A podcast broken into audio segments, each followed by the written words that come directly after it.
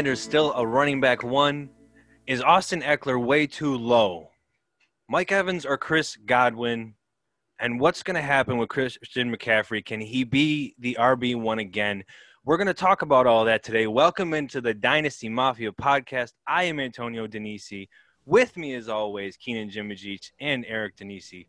And guess what, guys? We are two weeks away from football. We are two Sundays away from football, and I just I couldn't be happier right now. What's going on? You know, I just want to applaud you. Uh, you. You switched up the opening. I love it. I like it. I like it. I like it. Um, not much. I'm I'm I'm excited. I saw you know our our Bills kick off in 17 days, and and I uh, jumped out of bed with a smile on my face today. Ready. I'm ready to see some. I'm ready to watch some football. Absolutely. I can't wait for the season to start. It doesn't feel this close, so I don't know. It seems like time's flying with everything, you know, the whole quarantine and everything, but it just it still feels like football's so far away for some reason. I don't know. Well, I haven't had a draft yet. You know, I'm in a few, by a few, I mean, I think seven redraft leagues, and I haven't done one yet. And there's also no preseason football, so it doesn't feel like yeah. September yet. yeah. No, you guys aren't wrong. It, it really doesn't. I mean, I, I'm usually – itching to draft uh, uh, by this time. Actually, by probably a month ago, um, I'm ready to be drafting, and I'm doing mocks in like May. And and yeah, this off season was certainly different, but uh, my my excitement is here now. It's it's up there. My kinetic energy, it's only it's only going uh, higher and higher. So let's get let's get talking right now because we've got we got a bunch here. But first, when I say let's get talking, I don't want to talk football. I had a week this week when it comes to the fast food industry. And here in Buffalo, we don't really have we didn't have Popeyes or Chick Fil A around here for a while, so we got them both within the last couple years. I tried Popeyes the other day, and I just tried Chick Fil A, and Chick Fil A has just been the talk of the town. It's always got a line, and I got to be honest, I think I liked Popeyes better. Is that uh is that a unpopular opinion? I'll let Big E take this one. I don't know. I don't know if it's necessarily unpopular. I mean, it's a new sandwich though. So I mean, I tried it today. It was absolutely delicious. I just like the Chick Fil A sauce that's on it. You know, for me, I yeah, I, tr- I had both obviously, and when I saw that, you know, there's people standing outside of outside camping out when uh, Chick Fil A decided to open a restaurant here in Buffalo. I was like, what is going on? I got to try this. And I went and tried it. I mean, it was just a chicken sandwich, or it wasn't. It wasn't anything special to me. Same thing with Popeyes. You know, you don't know what I'm more excited about than their chicken sandwiches, Antonio. I'm excited that the hot and spicy is back at McDonald's. you know, you know, here in Buffalo we got the McCangbang. You get the McDouble. You rip, you uh, t- you put the McDouble in between the hot and spicy sandwich, and you put some uh, sweet and sour sauce on top, and you you're uh, you're taking a nap 20 minutes after. Yeah, you... your life will be changed forever yeah. if you have never done that before. You have yeah. to do that, and it's been a long time since we've had the ability to do it again.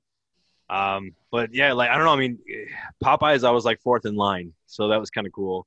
And Chick Fil A, I was about 35th in line, but they cranked everybody out. I'll be honest, that was efficient. They had people on one section uh, who were taking your order with tablets. The next section, just confirming your order and telling you who to follow. Third one, they bring your food out, and I was like, "All right, have a great day." Twenty minutes. Okay, that was, that was the one thing about Chick Fil A, though. I I like never go there, and we went there, and the guy was just standing there with a tablet and like stared at us, and I'm like, "Is there a menu?" Yeah. He's like, "Oh, you want to see menu?" I'm like, "Yeah." like what?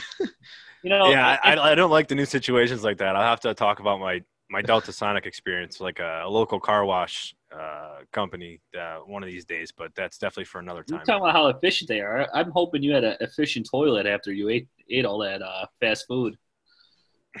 well, I definitely had to, had to get my fair samplings, um, fair samplings. But yeah, what what goes in must come out, they say. Uh, so let's let all right. Let's let's talk football now. Let's talk football. let's move on to football. Yeah. Uh, fans sounds like uh, a, few teams, uh, actually a good amount of teams, are, are looking to have fans uh, in the first couple weeks. Uh, other teams still hopeful that they're going to be able to have fans this season. Uh, and then you know, like we, like we talked last episode, this time this off season is bringing some injuries. You know, uh, so it's unfortunate, but um, to update on the Mike Williams injury, he's week to week with a shoulder sprain. He is questionable for the opener. That certainly bumps Keenan Allen up a little bit uh, for our redraft leagues. Uh, actually, probably a lot of bet if he's going to see some targets, uh, especially heavily concentrated targets in the first month. Uh, Williams over in Oakland has a torn labrum in his shoulder. He's going to try to play through it. Uh, but that could be an opportunity for Henry Ruggs, Bryan Edwards, uh, uh, Darren Waller to be getting a lot of those targets there. Um, or finally, Josh Jacobs getting the ball. Uh, Darrell Henderson pulled his hamstring. Sounds like he might be a little a little better. Uh, it didn't sound too horrible uh, from McVay, so uh, it does give Akers a chance to shine. what do you guys think about that Henderson pulling his hamstring? Were you guys? I know we've been Akers supporters, but do you think this I, gives them an even better shot for week one? I didn't really notice it, but somebody somebody on Twitter pointed out um who I think it was the uh I forgot who it was exactly. But anyways, they they mentioned how they haven't really we haven't really heard anything about Cam Akers. Um, and if you look in the comments, you know, it's it ranges anywhere from oh, it's because he's not doing good to oh, McVay's keeping the secrets hidden. Um, but yeah, I don't know. I don't know what to think right. I mean, I love it because I love Cam Akers, but well, that, I think exactly what the the the latter that you said was the secrets. I mean, he's already said yeah. before, you know, Cam Akers has nothing. He, he needs to prove himself. He's not walking into a starting role. And he said, you know, Darrell Henderson we like. Uh, Malcolm Brown was getting first team reps the other day. So I think that he's just trying to because Cam Akers is not getting the normal rookie offseason, that's how he's trying to show him, hey, hey man, you, you better you better still prove it. Uh, you're not walking into anything just because Gurley is gone. Uh, now we talked. Uh, I did mention about uh, uh, Sanders, Miles Sanders, probably dropping down as an RB one. I love Miles Sanders. You guys know he's my guy, uh, my RB five right now. But I have to think twice now that Andre Dillard has uh, suffered a bicep injury and he's going to be out for the whole season. Now, who's Andre Dillard? He was their rookie last year uh, who they've now have to move to left tackle because Jason Peters left. Uh, they brought Jason Peters back, thankfully, who's now probably going to be their, their left tackle. But Jason Kelce retired. Uh, they've just they've got so many. Lane Johnson got injured on Sunday, and, and he's questionable for the opener. Uh, Brandon Brooks, one of the top guards in the league, got injured. Uh, he's out for the year. Guys, is this a good thing for Miles Sanders? Because maybe they're going to rely on him some more, and more negative for Carson Wentz. What do you think? I think it's more negative for Carson Wentz. I mean, you got Jason Peters who was retired last uh, a few months ago, and now he's protecting his blind side. I think that's more that's going to hurt him um, definitely. Where I think they're going to rely more on that run game uh, and maybe even you know screen game with with Sanders. So, well, I mean, it's time only tell on that, but I think it's definitely going to hurt Wentz more. Um, I feel like he he always gets a raw end of the deal. I feel like some someone always gets hurt, or mean, last year all those wide receivers got hurt, um, and then this you know, or he ended up getting hurt. But um, well, I guess we'll I guess we'll see.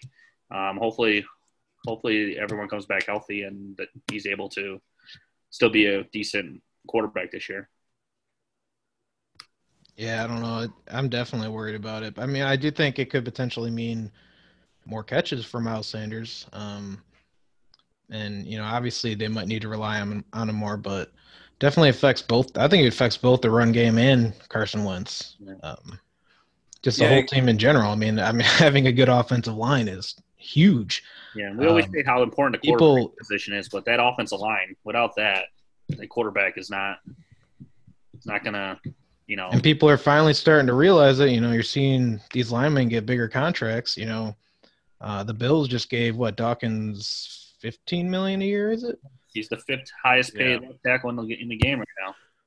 Well, yeah, so, that's I mean, the big thing is you know the blind side getting injured, and obviously they wanted Dillard to fill that Peters role, and thankfully Peters came back. But you know they want Dillard to be able to to do that and grow.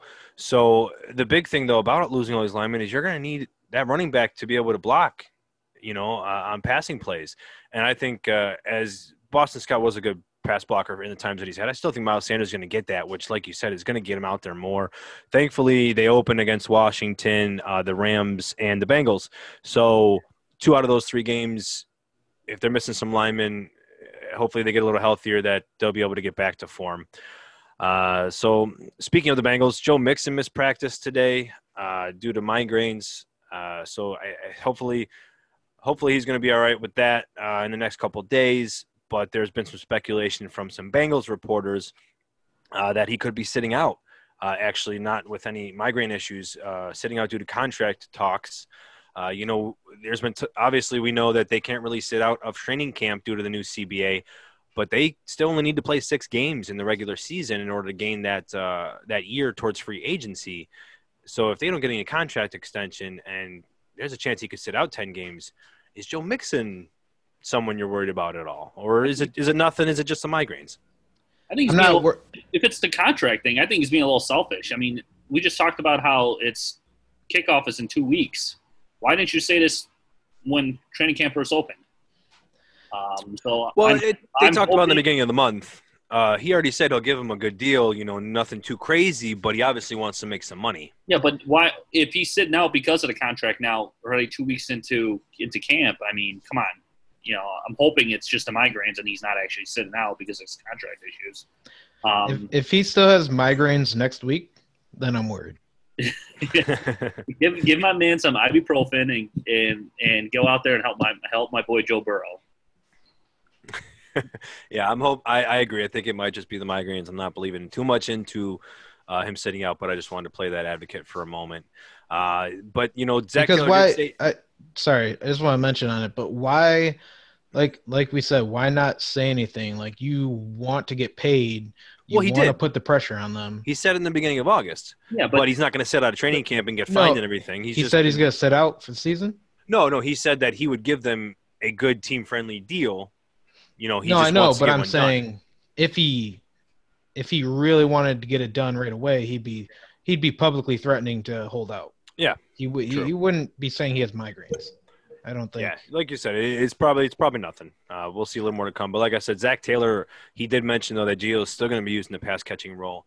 Um, I'm not too worried about that because Gio was used last year. He was used the year before, and Mixon still is able to get his production. Um, he still gets a lot of touches. So, uh, like we said, more to come with that news. Uh, David Montgomery, uh, Chicago Bears running back, coming into his second year. He's out two to four weeks. Got injured today with a groin injury uh, uh, yesterday. For those of you listening uh, on Friday, obviously. So uh, there's backup his second year Ryan Nall along with Tarik Cohen. So uh, they may bring somebody in for the beginning of the season or just let Tarik Cohen shine. Uh, you know, he had seven out of 15 games with at least six catches. So, you know, for PPR, that's obviously going to give him a boost for the potential first month. Uh, so I would say I think he's going uh, pretty late now. I think in like the 50s. So he might be someone that you can jump um, a couple rounds at least. Uh, so more to come with that. But uh, like I said, Tarik Cohen could be somebody that's pretty pretty good with with PPR. Uh, Devin Singletary is having fumbling issues, so those Zack Moss Zack Moss truthers out there, uh, who's you know he's been performing well in camp and catching the ball very well. So there's a chance that uh, maybe Zack Moss could take over. Absolutely, there's a chance. I, I, I don't want that to happen. I have some uh, Singletary stocks, but I'm I'm I'm thinking he's going to take over eventually, anyways. Um, fumble issues or not for Singletary. I just feel like, you know, Zack Moss is more of a, uh, I guess, more of a running back that, that this coaching staff wants, um, where Singletary is more of a third down back, if that makes sense. Um, I feel like, you know, Singletary can be used more in, in that pass catching role, where Zack Moss, he has the ability to do both run between the tackles and be a pass catcher. Well, because we saw that he, he, used to he used he did a good job of that in uh, college in Utah. So yeah, I don't yeah. I don't um I don't really think he was drafted to take over there. I don't think that's what uh, the coaching staff wants to do. I think they want to use them both. Um, yeah, I, mean, I, think they I think they both get a decent workload. I mean, nothing crazy, um, but I, I you know I don't know if it's what they wanted, but he's showing a lot in camp from what we're hearing that maybe he it's, is. He's making it's just what maybe it's what just might plays. happen. You know, Yeah, talent that's what I'm rises to the top. 60 40, I could see the touches. It could happen, but Singletary was good. He was good. He was good. But I mean, those I- fumbling issues we saw it in that Pittsburgh game, which was a very important game. And So- this offense could use all the weapons that it could get. You know what I mean? Like we Singletary is good, but the important thing that we did talk about last last five games of the season, you know, third and carries, fourth and yards, no touchdowns. That was the big thing. So you know they want someone who can get it done on the ground, and maybe Zack Moss is that guy. you guys feel that Uh, But Singletary? they also, if you look, Frank Gore also had 11 carries inside the five, and he just like so. I mean, I think I think Moss is definitely going to get get the goal line work and, and stuff like that. But I think I think Singletary is still going to be. one one more thing I want to add before we move on. Do do you guys think that Singletary isn't as efficient from the 20 to the goal line? Where I feel like, On the ground, he's not. In the air, he definitely is. yeah, that's what I'm saying. Like, I feel like that's what that's where the Zack Moss factor comes in. Where once once he once they get closer to the goal line, they're going to put Zack Moss in. Yeah, yeah. And uh, speaking of another uh, another smaller back uh, trying to make a name for themselves, uh, Ron Rivera talked up Bryce Love. Uh, so keep your eye out for him uh, in the later round drafts. He could be a very nice sleeper. Uh, I do think he will be a nice sleeper. You know, with Guice uh, obviously being uh, kicked off the team. Uh, some scary news. Matt Patricia says he wants to use a committee backfield. So that definitely brings D'Andre Swift down a, a couple notches, but I don't think uh, he's more talented than Kerryon Keenan. Didn't what do you think? Didn't Kerryon just say that he feels that he can't do half the stuff that Swift Swift can do?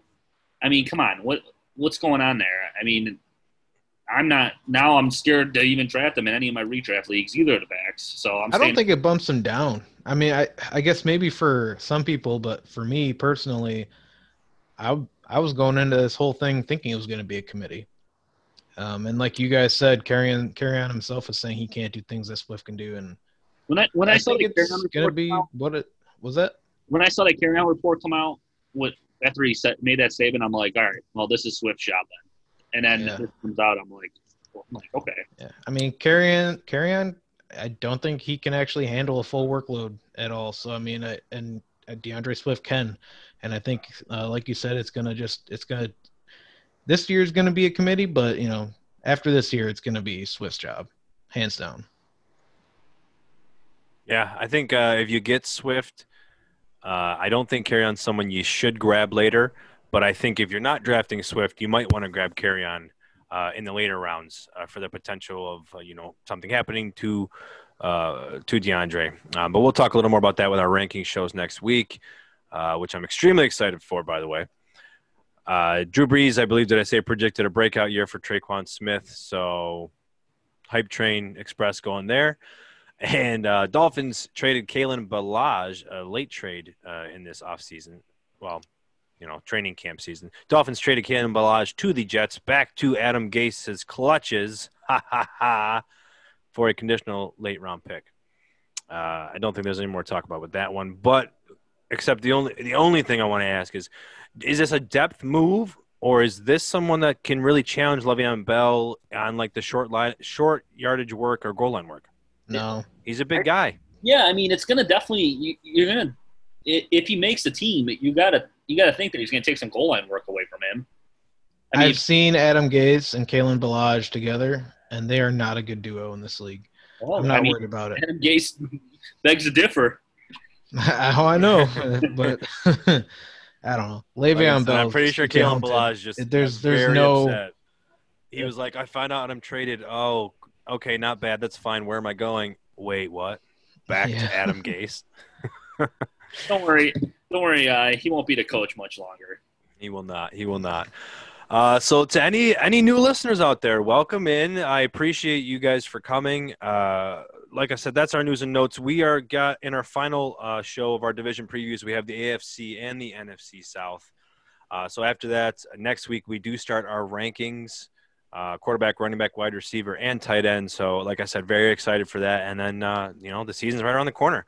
So, with that being said, let's dive into the AFC South. Uh, it's going to be a little long episode again today. Sorry about that, but like I said, that should be the last one for a while. Uh, AFC South, Houston Texans. Uh, let's talk about them for a little bit. So, 2019 Houston Texans. Uh, they won the division 10 and six. Uh, won their first round playoff game, and you know uh, Deshaun Watson had a pretty good year. DeAndre Hopkins obviously got traded away. Uh, Brandin Cooks came in. Uh, Lamar Miller's gone. Uh, David Johnson came in. So you know a whole revamp around around Deshaun Watson here. Hoping Will Fuller can be that running back one or geez, wide receiver one for them. So, do you think that Deshaun Watson, with that being said, is going to be better without Hopkins as a fantasy quarterback? I mean, I don't think it's going to change much because of his run ability, honestly. And I mean, on paper, they still have a pretty good team. They still they had a Brandin Cooks, Will Fuller, Kenny. They have Kenny Stills, and they also have, like you said, they traded for David Johnson, who who actually was a top ten PPR running back through the first eight weeks. Uh, excuse me um, last season. Was it was it last season that he played, or was it two years ago that he played? He played the first eight weeks. Yeah. Yeah, and he was a top. I mean, he was a top ten PPR last uh, running back last year. So I mean, three also, games. I'm sorry. It was through eight games. He was a top ten. David Johnson, you said top, in PPR. Top, top, first eight weeks, he was a top ten PPR yeah, running back. Okay. Yeah. So and then also, I mean, I look at Carlos Hyde, who's had who's had success in that Texan system last year, and it gives me hope for uh, David Johnson. Also, I mean, if Carlos Hyde can do it, I mean, in that in that system, I can see David Johnson, who I feel is a better running back, who has been a better running back in his career. Um, but back to Watson, I mean, they still have, yeah, they probably lose in a top five wide receiver, but on paper, they still have a really good um, team, especially at wide receiver. I feel like Cooks, Fuller, and, and Stills is a pretty good trio there. Um, if Will Fuller can stay healthy, man, I there's some games that I've that I've that I saw Will Fuller play, and I was amazed. I mean, I, I watched him play in Notre in Notre Dame as well, and I he, he had a pretty good college college career as well. But my man just can't stay on the field on in the NFL. Yeah, he had the best game of the fantasy season last year of all players. You remember with yeah. his, you know, 220 yard and what 15 three catch, touchdown. three touchdown game. Uh, so that was pretty crazy. But yeah, I mean, I ask with Deshaun Watson, and I know it sounds crazy to think, oh, you just lost one of the best wide receivers in the league. How can you be better? But that means he's going to have to do more, right? And and he's already fantastic uh, as is that you got to see with Hopkins. But you, like you just said, you've seen the connection with Will Fuller. Brandin Cooks is coming in, so he can be a, a little shorter, shorter route kind of a player. Um, or you know, you can put him on the outside. He's shown he's shown he can prove well. He's been a thousand yard receiver with all three teams that he's been on. Uh, so I, I just think they wanted to get more speed for Deshaun Watson. Also, um, and, when, yeah, uh, I'm sorry, I didn't mean to cut you off. Go ahead. Uh, yeah, so I mean, w- with Deshaun Watson, uh, last season he finished uh, he finished as the quarterback uh, five. Sorry, and he's obviously going as the quarterback three right now. Uh, but he had a less pass attempt year. You got to assume those are going to go up now, right? I yeah. mean, they're, they're going to be throwing the ball more, that's for sure. And he's going to be running the ball probably more as well. Like I said, he's going to do more things. He had uh, almost 20 attempts less in 2019 than he did in 2018. Uh, he had a couple hundred yards less in 2019 than 2018 through the air. Uh, so I, I, think that he can improve his yardage, and I think that he can improve his rushing ability uh, attempt wise, uh, and that's going to really help him potentially be or even fight for the number one overall quarterback. He, yeah, he, also, can get seven. He can get 700 yards and close to 4,200, 4,300 passing yards. And I mean, he had 33 touchdowns total last year. Well, let's just say he can't get close to 35, 37. You know.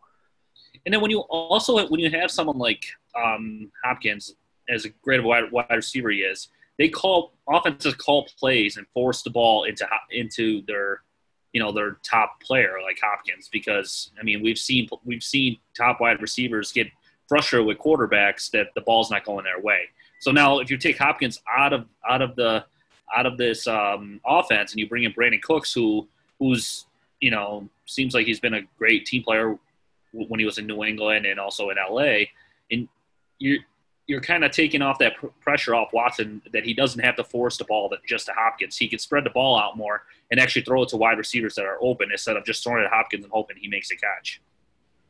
Yeah, I gotta say, um, I I think that Brandin Cooks actually finishes the year over a thousand yards and is the number one wide receiver on this team. Um, I still like Fuller to have a decent season. I just, you know, I, I don't know. I, do, I don't think he's meant to be a number one wide receiver.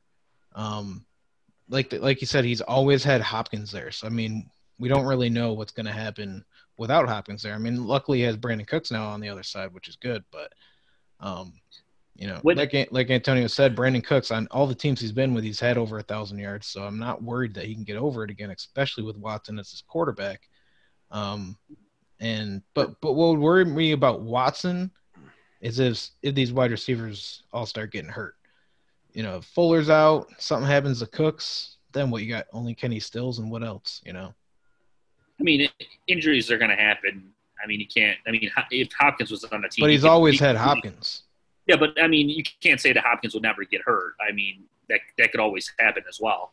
Um, no, I know. I, I just. Yeah, I mean, I understand, I understand your point. Like, if the, if if Fuller and Cook start getting, if they get hurt, which they had injuries in the past, you know, can't imagine Kenny Stills being a number one. But um, yeah. Oh, go ahead, I was going to say that's the biggest question because you know I'm sitting here and we're all saying you know uh, Watson can be great, but yeah, if, if Will Fuller doesn't play and then Brandin Cooks unfortunately has any concussion problems, yeah, he, can't. Watson might not even be able to return top five uh, you know, form, and that and that's you know when you're drafting him at three, four, or five, that may not be too horrible. But if he winds up being the quarterback 10, 11, or 12, and you drafted him in the sixth round, fifth round, you're going to be pretty upset. That could hurt you. Yeah, and and the other thing, like we've seen him, we've seen Watts or Watson be fine without when Fuller gets injured, but you know Hopkins has only missed two games in his whole career, so yeah. we don't know what would happen if he if he legitimately had only Kenny Stills as his as his wide receiver one because currently his top two wide receivers do have injury history. I mean, Brandin Cooks hasn't missed many games, but he still has that concussion history, which is never good. He's going to have to rely on Darren Fells more because, uh, I mean, he relied on him a lot last year. He had seven touchdowns. Kahale Warring year. What's that? Kahale Warring is going to be the one this year. He's going to be the tight end. Oh, uh, is that Calling so? Yeah. All right. Well, he's going to have to rely on those tight ends more then. Um, if uh, if those well, if it do pile up. But. Someone's got to do that, and you know if anybody does have any injuries or just if he's throwing the ball in general more, you'd think that running backs are going to get it. Duke Johnson obviously will get the ball, but nobody besides Duke Johnson under the Bill O'Brien era, era as a running back has had more than 46 catches. Is David Johnson, if he can't even get over 40, there's no shot of him being a running back one, I think, because he might see just over 200 carries unless you guys got him, you know, for a lot more. Um, but do you think he can get more than 40 catches? When you trade DeAndre Hopkins for David Johnson, you're as the coach slash GM, you're going to make sure that you use David Johnson. In my opinion, you got to make yourself look good. And he made the trade. The coach made the coach slash GM made a trade, and he's going to. And he doesn't he call plays there as well. Uh, yes. Yeah, I mean, I think he's going to use them a little bit more. Yeah, I definitely agree. Um, I mean, I, I, I don't think he's going to have a crazy amount of catches, but I, I do yeah. think he can get over 40 um, and close to 50. Um, also, the, the other thing we got to remember there's Hopkins had 150 targets last year and 163 in 2008. There, those are a lot of catches you got to you got targets you got to split split up between Cooks, Fuller, uh, Kenny Stills. I mean, if you want, if you want to throw Randall Cobb in there, um, and the tight ends as well. So I mean, there's a lot of catches that that a lot of targets that can be split up between everyone. Well, I mean, yeah, Randall Cobb's a good uh, mention. He's he's probably going to see close to 80, 90 targets, if not more. I, I do think Cooks has a shot at 130, uh, and then you know hopefully Will Fuller will get over 100 plus. But uh, and then he can spread the rest out between the running backs and tight ends. That that's how I think it should work. What will actually work will be interesting, but you know, Cooks and Fuller are basically being drafted right next to each other. Uh, for me, I'd prefer Cooks over Fuller. How about you guys? Oh yeah, definitely. Cooks over yeah. Fuller. Yeah. Yes, I, I have Cooks. Uh, I have him be as the number one wide receiver on this. Um, offense, and I have him getting over a thousand yards, and I'm not worried. It, this is the thing. Like I know we're talking about injuries and stuff, but like we don't want to try and predict that. So I mean, if this if this wide receiving core if they all stay healthy and play a full 16 games, I mean Watson I believe is a clear cut top five. Like I said, they look great on paper.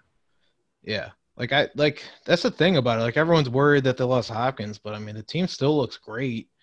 They just need to stay healthy and put it together, and they're going to be fine. I was going to mention that you know after that trade happened, the Hopkins trade happened, everyone kind of you know lost their mind like, oh, what is you know what is what is this what is his name? I keep forgetting his name. The coach, Bob Bill O'Brien. Yeah, Bill O'Brien. But um, the trade was awful be- because of the return he got for Hopkins. But I guess I guess he he did pretty good by getting you know Cooks and getting uh, David Johnson to fit this offense. So I think he upgraded at running back and he took a maybe a slight decline in in uh, the wide receiver. Yeah, I, I agree with that. Uh, I do agree with that, but he does. I think he does have more options. So it used to be Hopkins, and then, like we said, if Fuller could play, and then it was really just Hopkins. So I, I mean, just looking, Randall Cobbs is going as the 81st wide receiver. Uh, we're looking. Oh, geez, that's why I'm stuck in standard. Sorry, let me fix myself here. Um, but I'm sure he's going still too low to where if Fuller gets injured, I mean, they're using Cobb in the slot, and I think that's where O'Brien, obviously, like you just said, traded for him for a reason. They're going to use him, and I just I, I, find it hard to believe that he can't.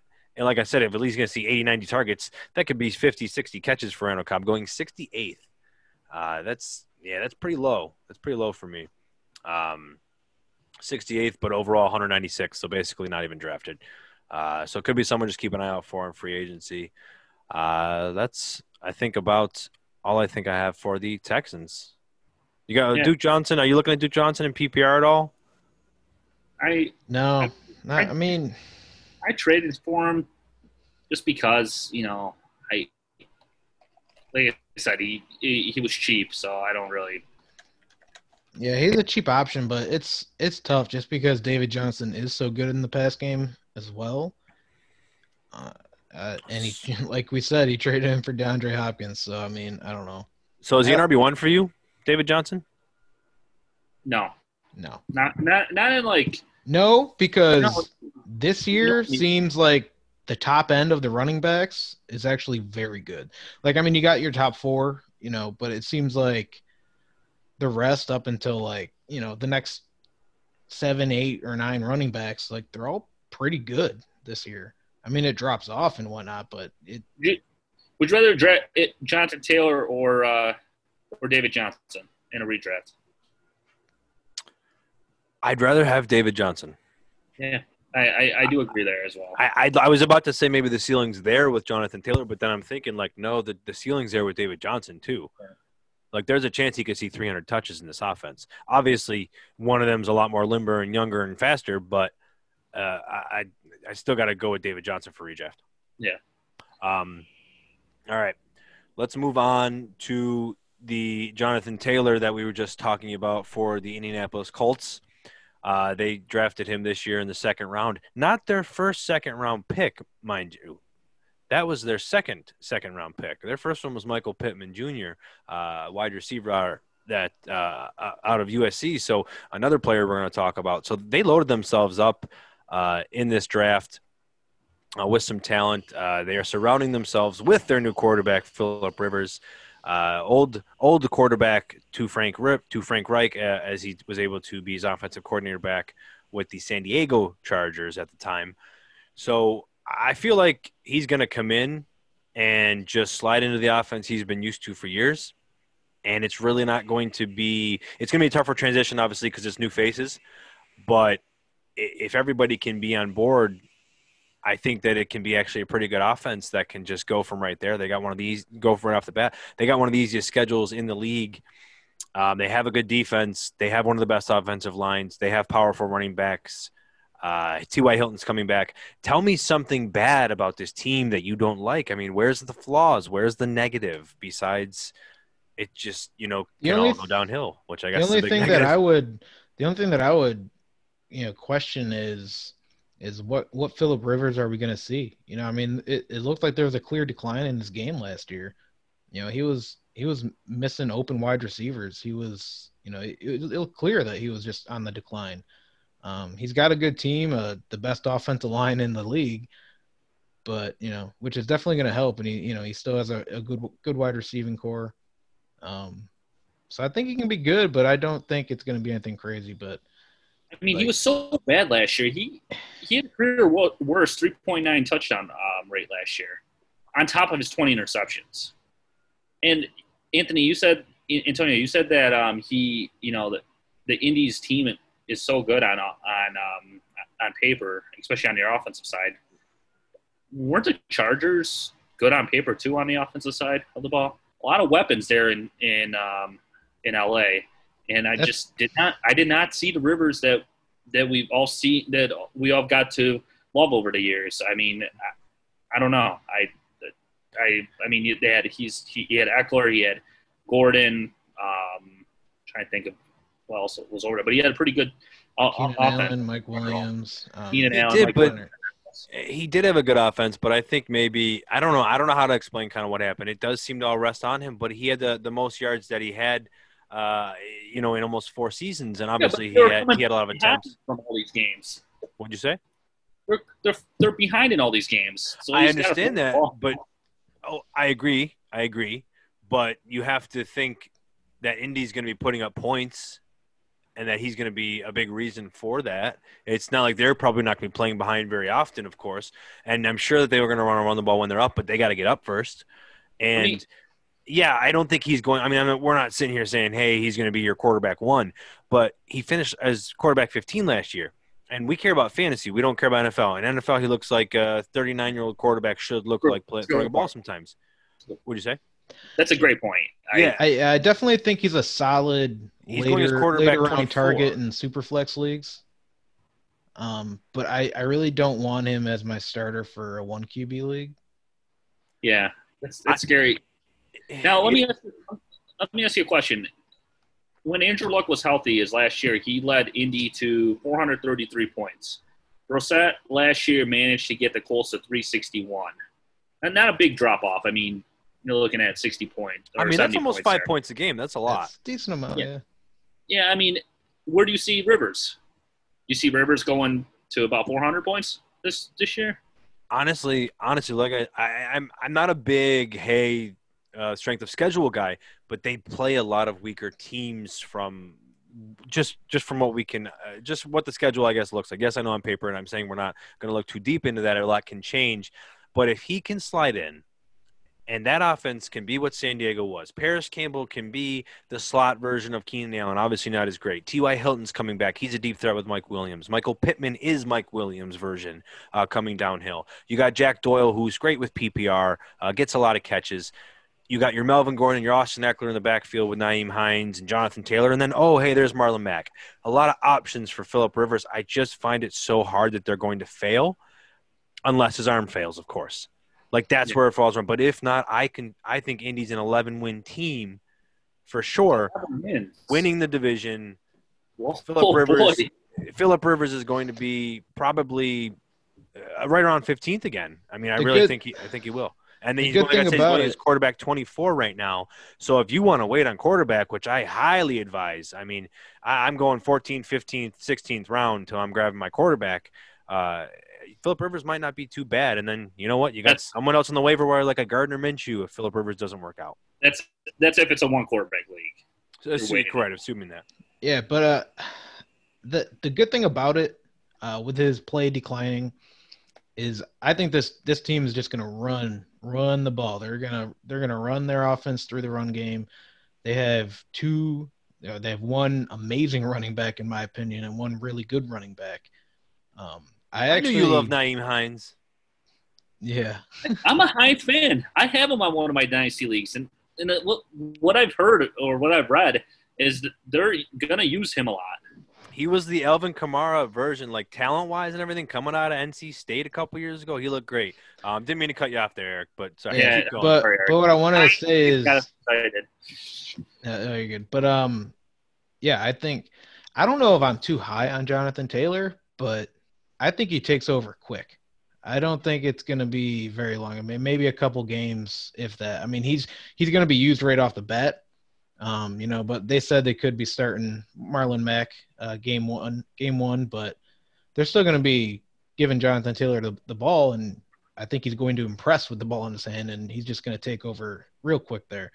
Um, and I think he has a good shot to get over a thousand yards and, you know, uh, not necessarily double digit touchdowns, but a good amount of touchdowns, maybe seven, eight, maybe even nine.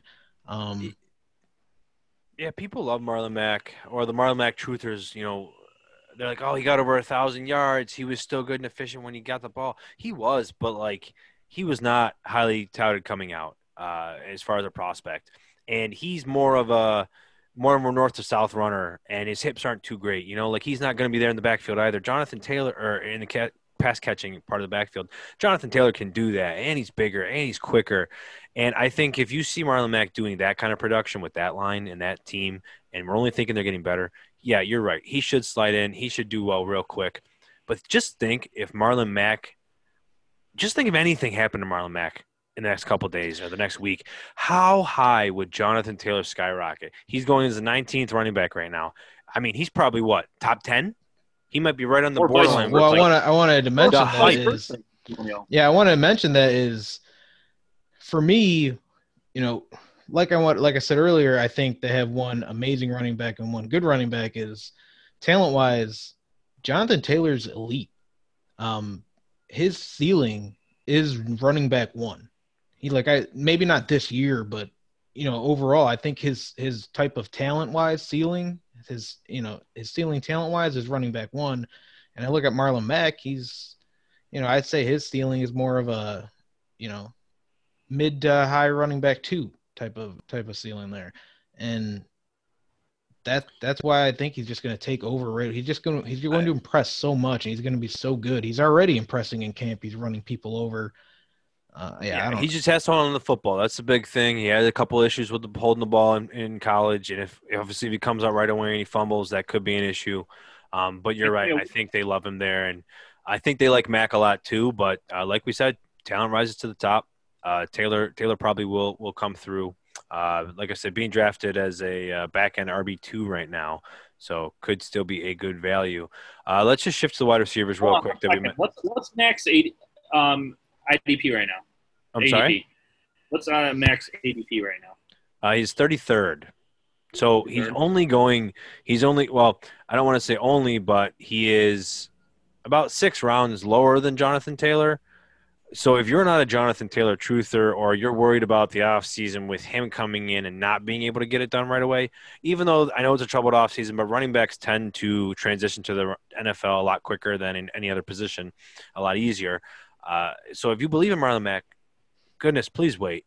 Please wait and grab Marlon Mack. Yeah, and I actually I think Marlon Mack still has a decent season. I still have him for like 700 yards and four or five touchdowns. It's just I think it's be more. I think it's to be more in the beginning of the season that he gets that, and John, especially towards the end of the season, it's going to be more of the Jonathan Taylor show. I hope they trade him. Hey, they might. I mean, I think his contract's up after next season. Um, if it's not this season, actually, it could. This could be his fourth year. Uh, so that that that would definitely be something that could happen because, uh, like I said, Hines, Hines is pretty good, and Philip Rivers loves to throw the football to uh, the running back. So I think in PPR leagues, uh, I, I, think there's a good shot that Nyheim Hines could could maybe get you on the verge of 50 catches. I don't think that's too crazy. Uh, Austin Ekeler had over 90 last year. Melvin Gordon had over 40. Uh, and like I said, Frank Reich came from the Chargers offense. So yeah. Uh, I, I, want to talk about the wide receivers real quick, and then we'll yeah. be done with. It. I think uh, this is more of an exciting, exciting um, position for them than than a running back position. Honestly, a lot I of, agree. Really? A lot of unproven talent here. Besides, there is. Besides There's a lot of hype. Well, you know, T.Y. Hilton coming back at age 31. Uh, I don't know if he's still got that same speed uh, coming off the injury from last year too. The one, but, the one thing I want to mention about T.Y. Hilton, we all know who he is, but Rivers does love to take that. Even at his age last year, he still loved to throw the deep pass. And if T.Y. Hilton can catch a couple of those, he can be, and he stays healthy, he can finish it as a great wide, uh, wide receiver too for you. Uh, he could he could definitely be wide receiver too. Being drafted right now as uh, the wide receiver 18, Uh, so that right around where he could be going. Um, Michael Pittman Jr. really not even drafted. Uh, Parris Campbell, their their higher pick last year in the second round, uh, he uh, towards ACL, I believe, last year. Yeah. Uh, and then, uh, but he was a high prospect out of Ohio State. Very good slot receiver. He was a higher prospect than Terry McLaurin, whom his teammate was. And you see what Terry McLaurin can do. Um, obviously, different players, but Parris Campbell is extremely talented. I think that him and Philip Rivers might have an instant connection. I think he can also get uh, potentially 50 or 60 catches this year and, and, do a little bit of damage. He might be somebody you want to keep an eye on for uh, either late in the drafts or for your early waiver wire. Who do you think has more receptions this year, Zach Pe- uh, Pascal or Michael Pittman? I'm glad you mentioned Zach Pascal. He was a very interesting player last year. Um, I picked him up in a couple dynasty leagues and played him because uh, redraft I kind of he didn't really fit into what I was looking for. But you know, when I played him in the deeper rosters, he's performed very well. It was extremely interesting how him and Brissett worked, and then uh, you know that he kind. Sorry. He led. He led the Colts in every receiving category. Yeah, for the, right, the end of the season when he played, right? Yeah, and, with, with Hilton and Campbell obviously being hurt. Mm-hmm. You know, so yeah, but now he's back in. It's kind of like a Darius Slayton situation where they are both getting put back to the end now that uh, they perform well when they had their chance, but their other players are coming back in that are obviously more proven and they're gonna they're gonna show up. Uh, and I, I think that Parris Campbell, like I said, can do really well. I think that Michael Pittman Jr. will probably have more catches than uh, than Pascal because he's going to get more playing time. He's going to be the wide receiver three. They spent the draft cap up, and like I said, they drafted him ahead of Jonathan Taylor. I don't know if Michael Pittman is getting enough attention right now. I maybe actually should. wanted to mention something about that. Is I don't think them taking them taking him above Taylor means he was necessarily a higher priority for them. I mean, obviously, obviously they still wanted him and they still love him, but I think it was more so there was a wide receiver run and they were worried that he was going to get taken. Yeah. Um, yeah, and then there was a running back run because they wound up they were ten picks after Michael Pittman, they picked again. They traded up three more spots to 41 to draft Jonathan Taylor. Around that same time, Akers was going and, and so forth. So yeah, yeah I think, or or they felt he was a better football player. I mean, you yeah. when, when you still got to look at it when these GMs are setting up those boards. You know, they always they always take best player available. It doesn't matter what your holes are really. You're, you're always taking best player available. You're not going to take you're not going to take a huge gamble and take someone that's projected to be drafted, you know, 10, 15 15 uh, spots later, that's how you, you you don't build you don't build a team like that. Yeah, I mean, I, I like Pittman and everything, but I'm not a, I'm not a fan of him really for this year. I do think it's going to be the T.Y. Hilton and Parris Campbell show. Um, T.Y. Hilton last year, you know, when he played, he was fantastic. Yeah. Um, and you know, Philip Rivers and Keenan Allen had that connection. You know, he's going to want to go to his number one receiver. Um, and, I, and like you said, ta- speaking on Parris Campbell, I think Parris Campbell actually has a really good year. I think he gets um, actually over 60 catches even. Yeah, um, I mean, if you're if if you are looking for depth, especially in dynasty, that's I would definitely contact the Parris Campbell owners because he, he's going to go cheap. Um, yeah, but I, I don't think there's going to be enough there for Pittman um, or Pascal to be any you know anything fantasy relevant. Yeah, because Jack Doyle is going to get some targets too. Uh, you know, Rivers likes his tight end. He is 31. Jack they, Doyle. They brought in Trey Burton too. Don't forget. And they legitimately can have one of the best run, rushing attacks in the league, so they could just be rushing a ton. I'm telling you, they guys, they are building this just like the Chargers offense. It is going to like you know, you got Mike Williams, you had Antonio Gates, uh, you had a second tight end that you kind of rotated between Ladarius Green and whomever Virgil Green or um, whoever was there at that time. And then, you know, you have your outside receivers and you got a slot receiver. It's going to be really interesting how they, how they, Play yeah, someone, out. someone we haven't mentioned minutes. yet that we should is Jack Doyle. He could sneakily have a very good season. He really could. He could see 80 targets. I mean, he could he could see a oh, yeah. even more than that. I mean, and that's he has used as a high high catch rate. At least he did with Luck. Luck loved his tight ends just like Rivers. But I mean, that's 50, 60 catch potential. I mean, that I could got put him, him, Yeah, what do you have him? I got him at 90 targets, 55 catches.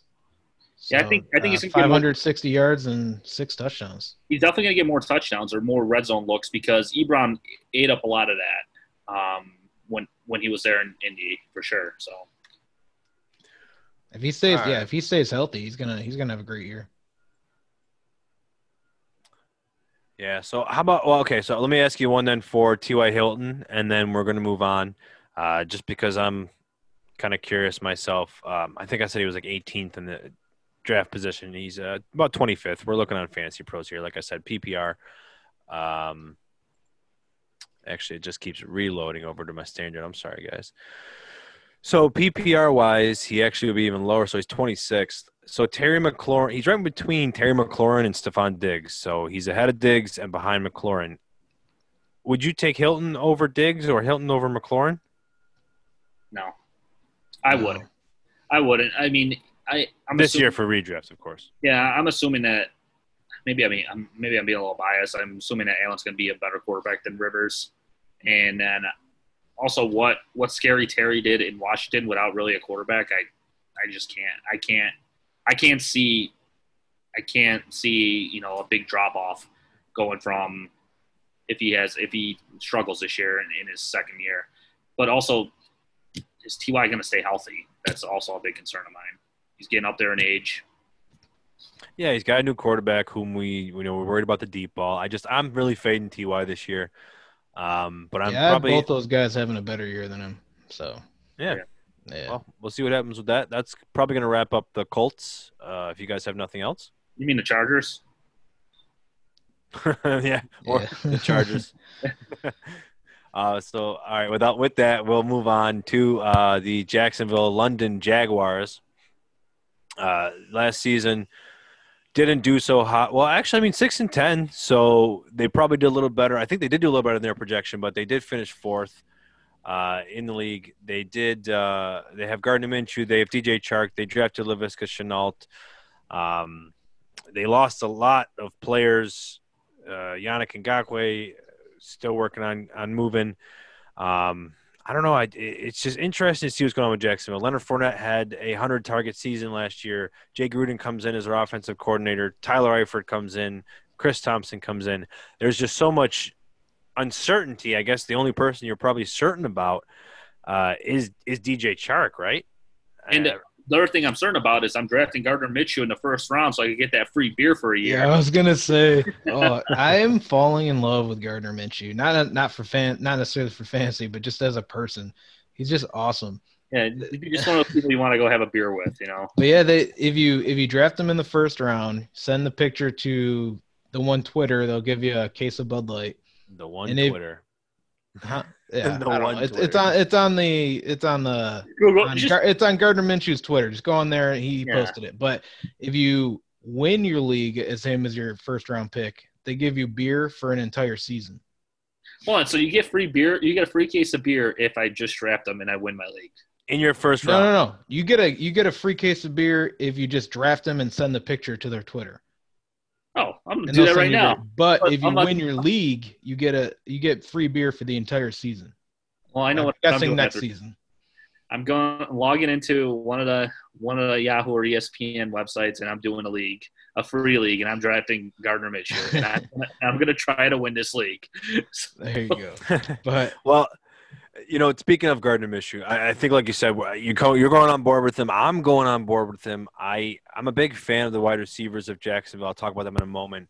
Um, but you know, Minshew came in as what was it, a sixth round pick, and I was going to say I thought he was undrafted, but I, I might have be been. wrong. I, I gotta double check that, but you know, Nick Foles got injured in the first week, and it just he no, they never looked back. Well, he did. They tried to bring Foles back in, it didn't work. Min- Minshew got another shot, and he just he performed really well. Uh, it was it was kind of tough to even be able to sit him, but they spent a lot of money on Nick Foles, so you almost had to do that. But uh, you know, he came in and he threw over 20 touchdowns. Did not throw a lot of interceptions. Like we said, they finished six and ten. Uh, he what was it? Uh, 21 touchdowns and six interceptions. That's Yeah, I don't know pretty- why- If I told you that they were going to finish six and ten with a six round um, quarterback, you would take that as you would take I that don't as a six. I don't understand all the hate on Gardner Minshew. Like people literally like people are just writing him off and think that he's definitely not going to be the quarterback there next year. But like you said, he was a late round pick. That was his rookie year, and all he had was DJ Chark. Really, I mean, obviously Fournette too, but I mean, Who's their backup? Yeah, but he who's gonna take who's gonna take over his spot? Oh, I think their backup is DeShone Kizer. I could be wrong on that one. I do like I do like a Notre Dame prospect, but there's no chance he's not gonna. You know, I, no, it's Brett Hundley. if they have if they have like at least an eight and eight season, or maybe even seven and nine, and, and some of the games were close, I don't see them going after a quarterback next year. I think they'll stick with Minshew. But I mean, obviously, if they're you know only a couple wins, then I then obviously they're probably gonna draft a quarterback. But I like him. I think he's good. Like I really do. Not not you know a special talent, but it's hard well, to find a quarterback nowadays, and he's a pretty good quarterback. It is, and he, he had a really good floor actually too because of his rushing ability.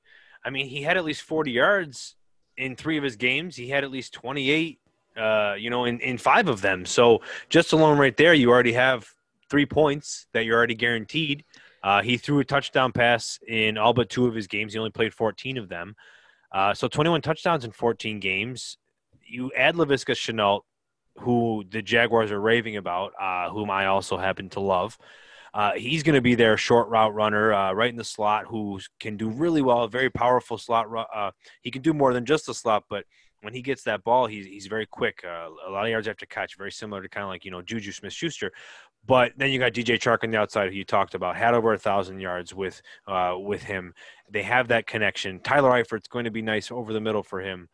Uh, I think that they, I think they're not going to use Leonard Fournette as much in the passing game now that they have Chris Thompson. You have to you have to take that into account. I know Chris Thompson can't stay healthy very often, but there's a reason Jay Gruden from Washington brings over his guy, uh, and uh, obviously to um, Armstead, Ryquell Armstead, their draft pick from last year, he's going to get some work. So I like Fournette as a value still though. Where he's going, he's going in the as a middle running back. Uh, he's going currently uh, again in in PPR uh, as a running back twelve so for me, that's a value. What do you guys think? Yeah, I like Fournette a lot, actually. I think people are also writing him off. Um, but for this year, he's going to be great. He's, I mean, it's. Or 15th, sorry, not 12th. How many receptions? Oh, that's even yeah. better. Yeah. Yeah, 27th overall. So, I mean, he's going in the early third round. And for me, if, you know, like we just said, eh, running backs are, there's a lot of talent heavy up top. And your first round's probably going to go you know, eight, nine running backs, if not more. So maybe if you're looking at the end of the second after you draft McCaffrey or early third, I think Fournette's a really good pair. You get you get McCaffrey, and then at the end of the second, grab like you know DJ Moore and grab Fournette. You have a you have a PPR gold. Well, maybe not more if you got CMC, but around that range. And how many, and how many targets did he last year? He had hundred targets and seventy six catches. But not only that, but like it, it's a very good chance he gets more than three rushing touchdowns touchdowns this year. That's exactly what the issue was. So if you're still getting 100 targets and all that passing passing work, on top of what he rushed, what he rushed for 1150 yards, and say six or seven touchdowns, that's going to be a very good year. He's what do you have like 370 touches? I got him getting some close to 400. He had, uh, let's see, 35. Yeah, he he 346 or yeah, about 340. Yeah, I mean that's and he finished seventh in PPR. So, but that's the thing. If he doesn't get his 100 targets and his 76 catches, what's he going to get? Yeah, he had 265 rushes. So, but uh, like what what what makes you believe he won't get that? You know what I mean? So they add, like I said, they added Shenault. They brought in Chris Thompson. They have a tight end now that's a lot more capable. They had uh, rookies and uh, O'Shaughnessy they were hoping for. He got injured. He's gone now. Did they have Josh Oliver last year? They had Josh Oliver, who unfortunately just got injured. They had hopes for him. You know, they, and then they have uh, Dede Westbrook. They have Chris Conley. I don't think those two are really going to battle much. People think they're going to be the wide receiver two or three. Again, I think Shenault's going to show pretty quickly. He's going to be the, the, slot guy. Dede or Conley can battle for another outside with Chark. Uh, but yeah, how, how, many? I guess. I guess how many? Seventy nine. What? I have 79 targets for Fournette. No, well, how many targets do you have for Shenault? For Shenault, I currently have 88. Okay, so if you look at it, no. Dede Westbrook had 101 targets. Chris Conley had 90 targets. If you think they're going to be battling it out, and you think Laviska is going to take over with 88, there's yeah. still 100 targets there for Fournette. If you think about it. Well, there, but you got to add Thompson. You got to add Eifert Westbrook, um, yeah, Westbrook. Well, yeah, you had Conley with those, but so I mean, I have more. I honestly, I'm, I'm lower on Shenault with targets than I want to be. I want to give him more, but I think he's going to get some rushing in there too, which is going to take from Fournette. He could get 100 targets. I mean, like I said, I, I think he's going. You also drop. need Eifert to stay healthy for 16 games. you do. It's you need just, that, but again, they they just they have another body that's another option that will be there to at least take away, especially in the red zone. Um, but yeah, like I said, finished seventh with only three touchdowns. Uh, that's that's that's a big difference. If he had eight touchdowns, he would have been really close to wide receiver six or running back six because he was behind by a bit. But and between their the three tight ends that they were going between, there was 50 targets. You know, so yeah, I mean, you could. Yeah, I think I think there's a good chance that Fournette gets 90 to 100 targets. I don't think I don't think the targets are that big of an issue if he gets his touchdowns up. I have him at getting nine total touchdowns this season. So like, and he only had three last year total touchdowns. Did he have any yeah. receiving touchdowns? So no. Well, would you so, rather have uh, Leonard Fournette or Aaron Jones? Mm. I think Aaron Jones. Aaron I mean, Jones no, is going to get Aaron Jones relies so much on those touchdowns. Yeah, but so but I, yeah. I think I'd rather take Fournette where I'm expecting him to get more touchdowns this year and still put up those um, uh, rushing yards. Standard league, I'm taking Aaron Jones 100%. But especially you know PPR, half PPR, it's it's close. It's very close. I think I'd take. Yeah, because I mean, does I was going to ask if it bothered you? He had almost 60 less touches than Fournette. Uh, Jones did, but he had almost 60 more points than yeah uh, than Fournette. So it's interesting, extremely how extremely efficient uh, Jones was. We know that's going to regress, and and Fournette may got more, but going as running back 15 right now, uh, like we said, going early third, I think that's a good spot to grab him. Uh, so let's uh, let's wrap that up for Jacksonville, and let's go over, I think, to the Tennessee Titans, who have another another bell cow running back in their own right, as everybody knows, Derrick Henry. Um, is is he gonna compete for RB one this year? I mean, is he going to see 350 carries? Is he going to get double digit touchdowns? He got his money, so uh, is this team going to be as efficient as they were? AJ Brown was insane as a rookie. Ryan Tannehill was beyond elite efficiency, uh, efficient wise. Uh, Corey Davis fifth year breakout. You know, maybe that's going to come through. Jonnu Smith, their young tight end, uh, finally getting a shot uh, I don't know. What what are you guys thinking right now? With um, let's start with Derrick Henry, Eric. Yeah, I th- I mean I think it's going to be another fantastic year. Um, I don't think he can compete for running back one. I just, I mean, he's only going to get maybe what twenty catches. You know, it's it's not going to be a lot. Uh, it's not going to be enough to get over guys like Saquon and CMC and Alvin Kamara, um, and even Zeke. Um, but I, I definitely see him as you know the the fifth running back in there. He's he's my fifth guy in redraft leagues. I'm taking off the board for sure. Um, but yeah, I think he's gonna be. I think he's gonna get you know, an over 1500 yards and double digit touchdowns again. So it's going to be another great season for him. I think I think efficiency wise, he's going to be fine. I think the passing game is going to come down. Um, I don't think my big concern right there is the passing game. What Ryan Tannehill did last year was great. Um, we've never seen, I guess maybe we've seen this Ryan Tannehill once in Miami, but he had a 70% completion percentage. That's not going to happen again. Now, it, the reason they moved on from Marcus Mariota was because he could not make those plays, and and it took away from the run game where we obviously know that Henry is their best player. Now, if Ryan Tannehill struggles and goes back to the old Ryan Tannehill, is the running game going to struggle then? Because defenses are going are going to load the box up to stop. Like you just said, he Henry is not a receiving back. He might get 20 catches. He's more of a downhill runner, and that's where he that's that's where he's going to get his points. But his his fantasy points is mostly by rushing. Now, if Ryan Tannehill struggles, what's going to stop the defenses from moving in and putting seven players in the box? Because I mean, I, I, think having AJ Brown and Corey Davis out there is going to stop that. I mean, I'm not I'm not a fan for Corey Davis fantasy wise, but he's he's a good wide receiver for an NFL team to have out there, and defense has still got to account for him, especially now that they got AJ Brown on the other side of him, um, and Jonnu Smith with a potential breakout year coming for him as well. Um, there's I think there's there's options in this passing game. Um, but like I said, Corey Davis, fancy wise, I'm not interested. O- only wide receiver I want there is AJ Brown. Um, but yeah, I I don't I'm not worried about I don't know I'm not worried about it because you know it's not like last year. I know they were efficient, but it's not like they were one of the best passing offense. Like one of the it's not like they were one of the most dangerous passing offenses in the league. You know, I mean, it was still the were. Derrick Henry show. They were they extremely were. efficient in the last, you know, six weeks. They averaged seven point three yards per play, which, you know, on a sixteen but, game pace would have been the highest all time. They were ridiculous. Uh, they were, but I'm saying Yeah, they don't pass a lot. I mean, they've been the bottom five in pass attempts for like the last four years.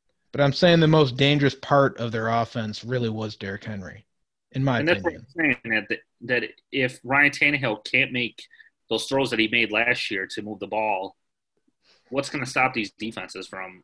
I I'm not a Ryan Tannehill fan. That's that's where I'm coming from. I've seen I've seen Ryan Tannehill come come here to Buffalo, and I've seen him play two games a year, and he struggled against the Bills um, almost every game. And all of a sudden, you know, Ryan Tannehill puts together six good games or whatever, twelve good games last year, and everyone everyone freaks out. And I mean, even the, the Titans freaked out because they gave him all that money, and I think it's going to come back and bite him in the butt.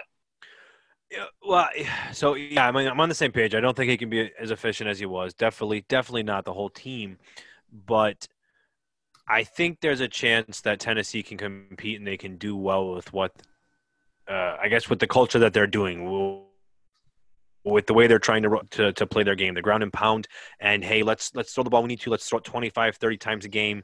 Uh, we're going to win the games 22 to 18. Uh, hope our defense does it. That's pretty tough. You know, maybe they can't win 10 games like that. I'm thinking that they may not be able to, but I think that's the philosophy they're going to go with. We watched the Bills try to do that for 18 for 20 years. That type of offense. we did. Well, Tannehill's shown some signs of fantasy point. I mean, with Miami, he was a top 10 quarterback. Uh, he did have a good season one of the years. And then unfortunately, Adam Gase came in recently. Uh, but, you know, speaking of, of, of, A.J. Brown, he did, he was amazing. Like we said, he had over 20 yards per catch. I mean, no rookie's done that in the last 20 years. Uh, he had over 14. Uh, his average depth of target was over 14. Like, that's ridiculous. That's Tyreek Hill, like, best career year level. Uh, it's just it's just insane what he did. And again, you have to expect it to come down. But fantasy points wise, I mean, he he's going to get more targets. He has to get more targets. Uh, he got he got nowhere near. I mean, what was it? 89 targets. You have to think that they're going to throw the ball more than the 455 attempts. Again, that's extremely low. Average is like 550. So add 50, 60 attempts to their team. Give 15 to 20 more to AJ Brown, and his yardage isn't going to be his yards per catch won't be as high as it's been. Like I said, 20 is insane, but give him down to 14 or 15 because he's just extremely explosive. He just looks great when you watch him move. You just want to watch. You just want to, you know, uh, stare and just say, hey, what's the next thing you're going to do? Because uh, it's just crazy how uh, he had eight touchdowns just in that short span of the uh, 10 games that he had with uh, Tannehill. Because that's where most most of his production all came from was that last 10 games when Tannehill was there. Uh, so a lot to come from him. Uh, he's currently going uh, as the wide receiver 16, so right around the range of Cooper Kupp, Calvin Ridley, Courtland Sutton. So AJ Brown, who, DJ Chark. Who would you rather have? AJ Brown. I'd probably rather have AJ Brown. Yeah, I, the the ceiling. That's the problem in this level with AJ Brown is you put him up to next to these guys like Courtland Sutton. AJ Brown's got a higher ceiling. Robert Woods. AJ Brown's got a higher ceiling. Keenan Allen.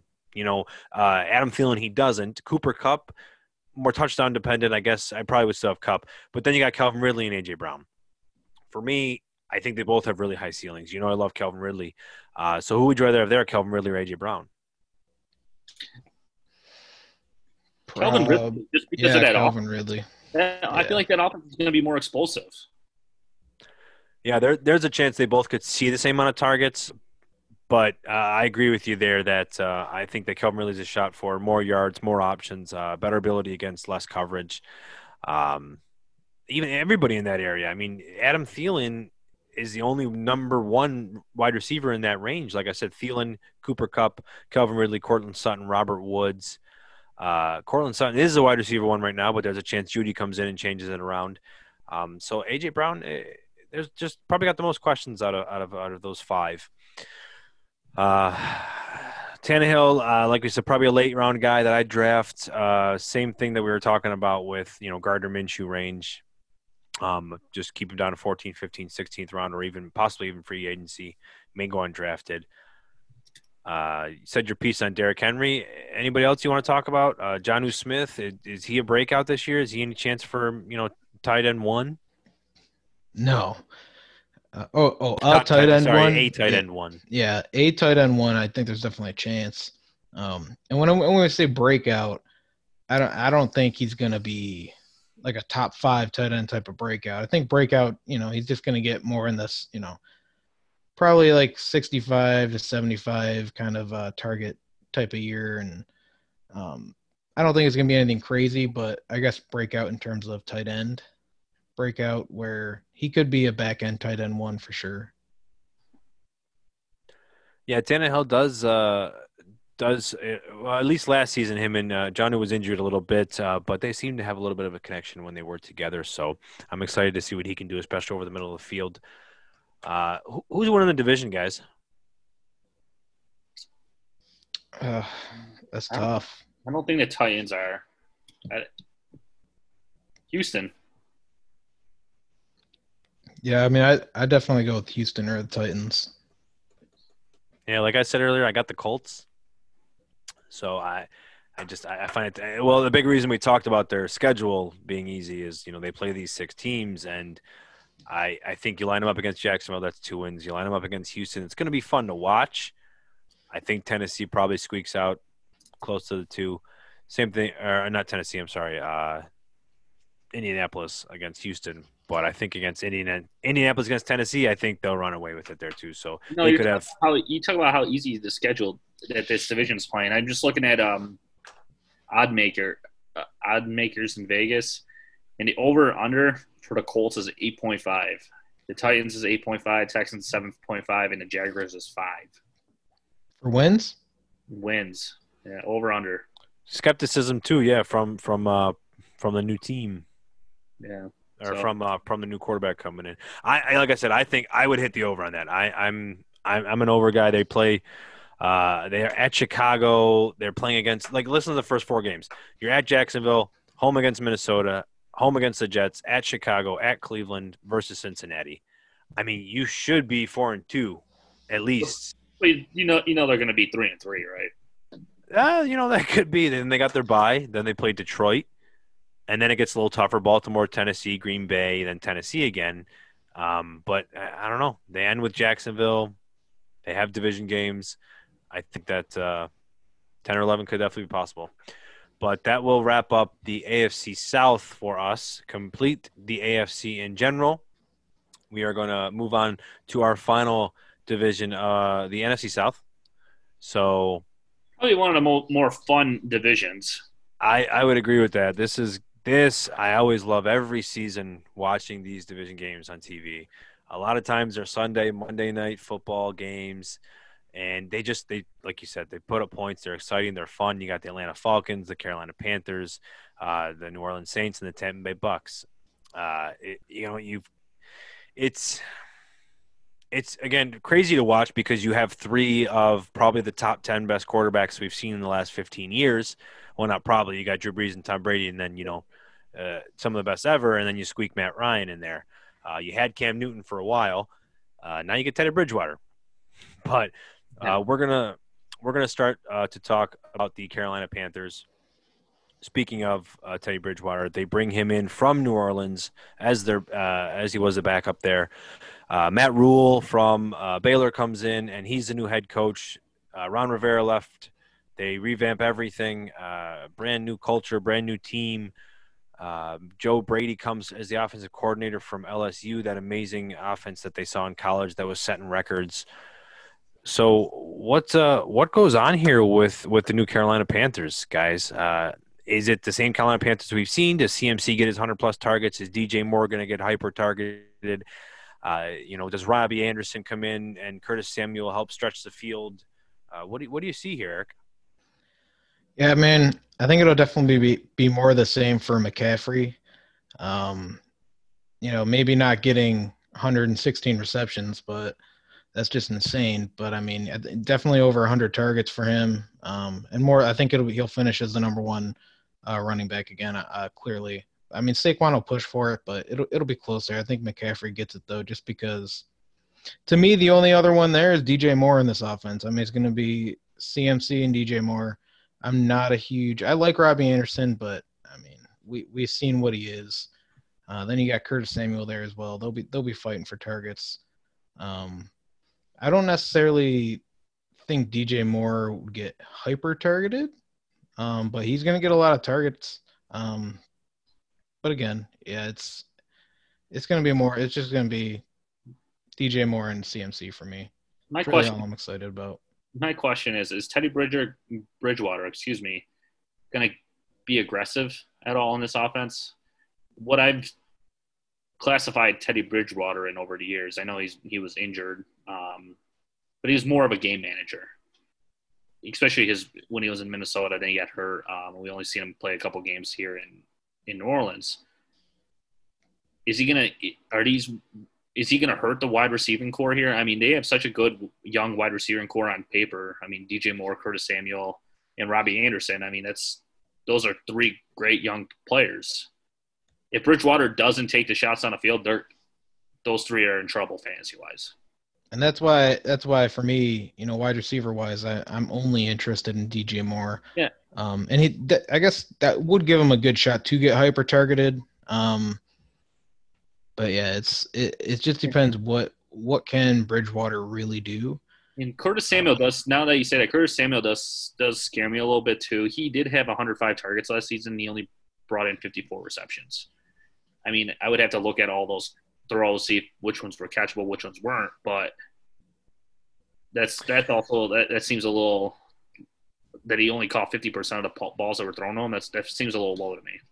But well, don't forget had, they had Kyle Allen. I mean, Kyle yeah. Allen was literally one of the worst. Yeah, no, yeah, that's why I said I, I, would have to look at all the throws. Yeah, before, exactly. Before, and before I assumed what what was catchable or what wasn't catchable, um, before I give him too much crap for it. But it just seems a little low if you just look at the numbers.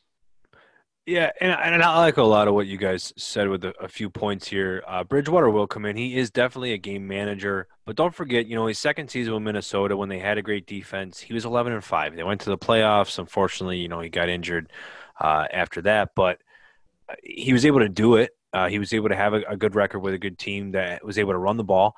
Uh, obviously, with Adrian Peterson, Stefon Diggs was their number one there, but nobody had over 100 targets on that wide receiver corps. That's going to be a lot different here. Uh, Carolina is a fast paced team. They ran some of those plays in the NFL. Uh, like I said, Kyle Allen came in, did not do well, but you know, you had Will Grier and Cam Newton. They threw the ball one of the most time, uh, some of the highest attempts in the NFL. So I think DJ Moore is going to be treated like the Michael Thomas of New Orleans. He's not Michael Thomas. Don't hear what I'm not saying, but he might be. What you say? He's Michael Thomas. But he might be now. Uh, but really, he's just so talented. He's still 23 years old, third year in the league. Uh, he had, uh, uh like you said, 135 targets last year, almost 1,200 yards. It was just four touchdowns that really knocked him out of, you know, being being a really high wide receiver uh, last season. Uh, but he's still extremely good in PPR. but my point being with Teddy Bridgewater and Michael Thomas, when Teddy Bridgewater was in because Brees was hurt, Michael Thomas's production stayed the same. It was on par with targets, catches, yards, downs. It was not much different. I mean, you see all the great wide receivers. It doesn't matter who their quarterback is. They still they still are, are great. I mean, look what Hopkins did eh, all those years in in Houston. I agree with you, and that but but my, my point on saying with that is the fact that he's still targeted at number one wide receiver because they didn't really have amazing options other than that. Like I want like if he had a great number two as well, would he still have targeted Thomas the same? If he felt that comfortable. So that's why I think he's going to come over in a shortened off season and then and he's going to use what they love best, and that's DJ Moore. He's great. He's their big receiver that runs and is plays very similar to uh, Michael Thomas. You know, they're uh, they're very very good route runners and they catch the ball, they usually go down. They're not crazy with their yards after catch, but they get a lot of targets. They get a lot of catches. They'll get that 10, 11, 12 yards per catch range, and they'll get you seven, eight touchdowns. So if he had seven, or I'm sorry, even if he had, yeah, we'll go. Even if he had seven touchdowns, uh, that would give him three more touchdowns. he would have been wide receiver nine, just with three more touchdowns. So he had 135 targets. I think he can get close to 160. I have him as my wide receiver six. I don't think that that's crazy to think at all. I think McCaffrey's targets 142 is just it's wild. That's coming down. Like you said, Curtis Samuel getting 105. That might be Robbie Anderson or Curtis Samuel range. Uh, and then you know Greg Olsen having his 82 when he was there. That that could be uh, that could definitely be Robbie Anderson. So I think there's the targets can shift and they're going to throw 600 plus again. Um, I think now, but Keenan, what I want to talk about, your bold prediction was that Christian McCaffrey wouldn't be a top five back. So are you still drafting him if you had the number one overall pick today? Just because it's a ball prediction, I'm not gonna I'm not gonna not draft Christian McCaffrey. Um, there's just some factors where I think that that can hurt Christian McCaffrey. He had a great year last year. I don't see that being repeated. And second of all, it's just there's so many question marks in this offense. It's a, it's a new coaching staff, new quarterback, a, a new wide receiver in Robbie Anderson, a new tight end. There's so many questions. I, I don't know how they're going to use any of these players. I mean, I'm, I'm assuming they're going to use McCaffrey and DJ Moore, but it, it, it depends how this offense is is going to flow and the and the play calls are going to happen. I'm I'm I don't know. I really don't know. I'm I'm taking Christian McCaffrey obviously at one, but I'm still I'm I still don't think he finishes in the top. I mean, let me let me let me let me reword that.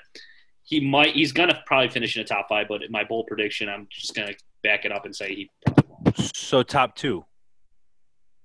That's what I want to bring up though. If you say his bold prediction that he may be out of the top five, I mean, well, and you're still comfortable with one, it's kind of screw me because I had him go, being a top five top five back, and now if he doesn't play, and now the Sanders issue also with with the with, it's just a bold prediction. Don't worry. Yeah. No, I know, but that's why I was asking. You know, top two. Can you like? Do you think there's a chance he won't finish top two? Because, like you said, I'm just I'm just playing this world because he had uh, four over 400 touches. You know, if he doesn't get 140 targets and he gets 110 targets, so say he loses 30.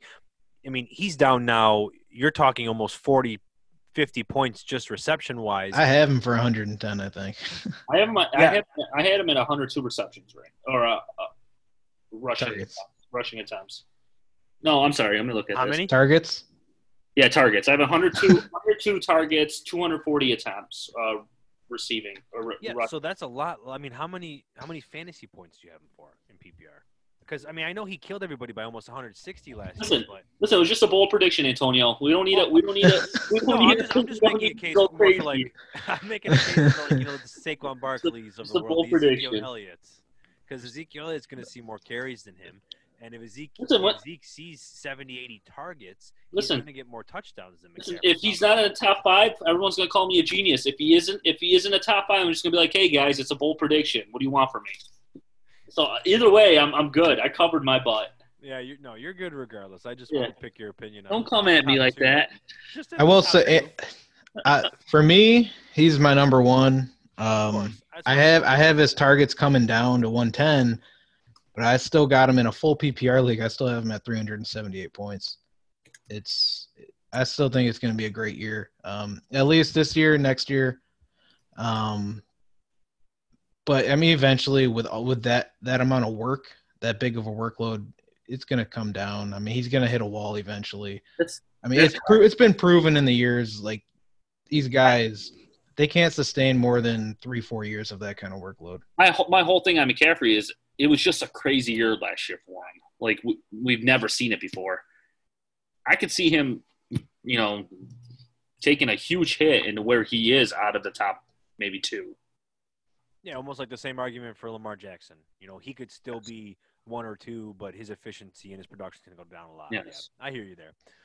Uh, but that's the crazy thing I think is, like I said, I still have him with 30 less targets and obviously, you know, obviously uh, less yards and everything, and he's still for me over 2,000 combined yards. I mean, I, I don't know. It's so hard. Yeah, I have, him at I have him at 1,700 yards. I just yeah, I just feel like it's so hard to not. How many touchdowns do you have him at? 15 total. I have him at 14 well. Oh no, I have him at 13. I'm sorry. I have I have nine nine uh, rushing and four receiving. Yeah, I've got him for 14 touchdowns as well. So we'll talk a lot more uh, about him next week. Uh, let's move on here to the Atlanta Falcons, a team I'm really excited to talk about. Uh, they had a, a, tale of two seasons, right? You know, they were one in seven in their first eight games, lost a few close ones, were able to turn around, and was six. Were six and two the second half of the game of the season. Now I know that they had a, little bit of an easier schedule, but it was still a transition for that offense. Uh, Dirk Koetter came back uh, as the offensive coordinator, which he was back from 2012 to 2014. So there's some familiarity with uh, Matt Ryan and the offense. Uh, they kept consistency up top with Julio Jones and Calvin Ridley. Uh, Ridley, we should see leap. We'll talk about him in a minute. But they lost Austin Hooper. They lost Devonta Freeman.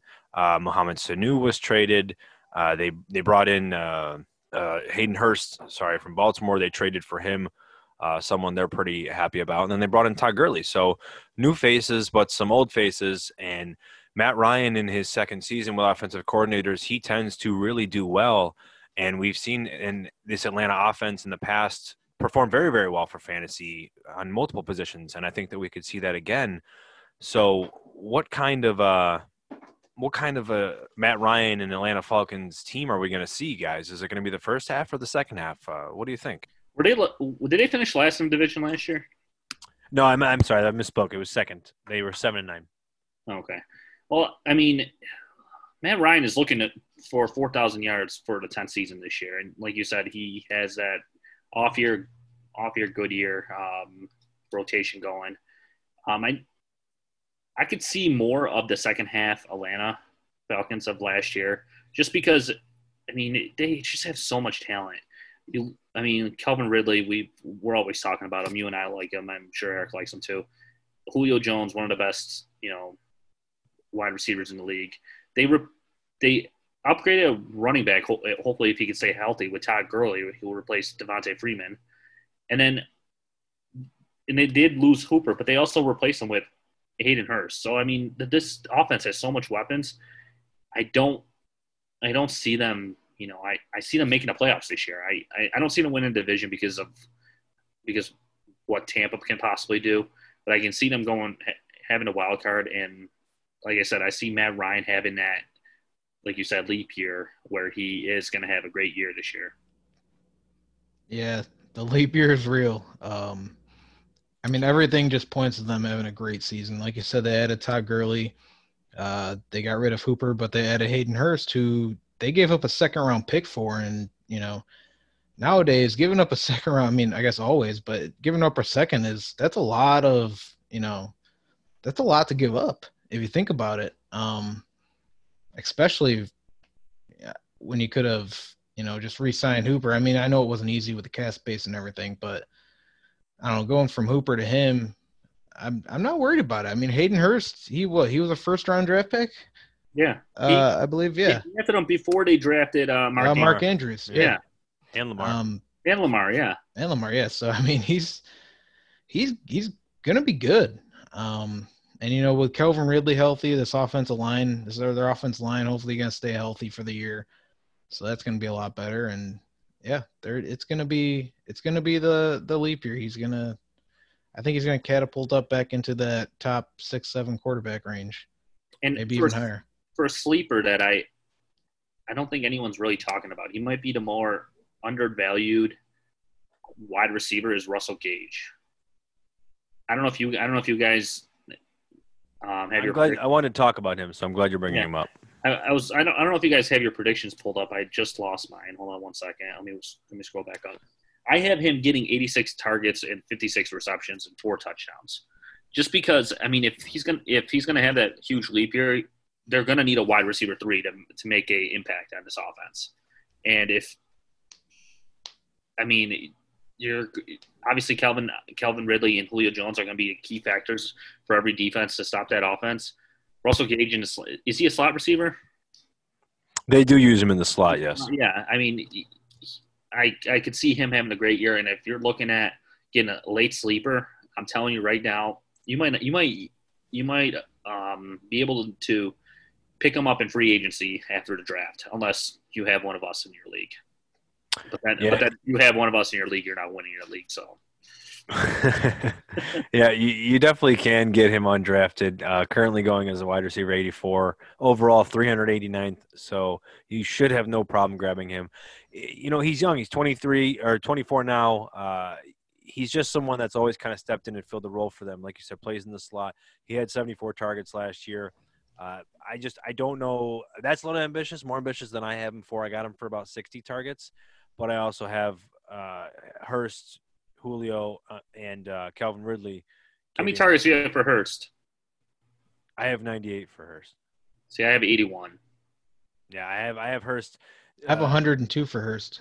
Hooper oh, came in at 97. Oh boy! yeah, well, Hooper came in at 97, and Yeah. I think, like you said, they traded a second for him. They really want to use him in the offense. no, we are all over the place on him. Well, I mean, Austin Hooper also got hurt. Yeah, I mean, he only played. That's a good point. I mean, he only played 13 games. So, I mean, imagine how many. T- I mean, in the game, he was on pace to be well over 100 targets.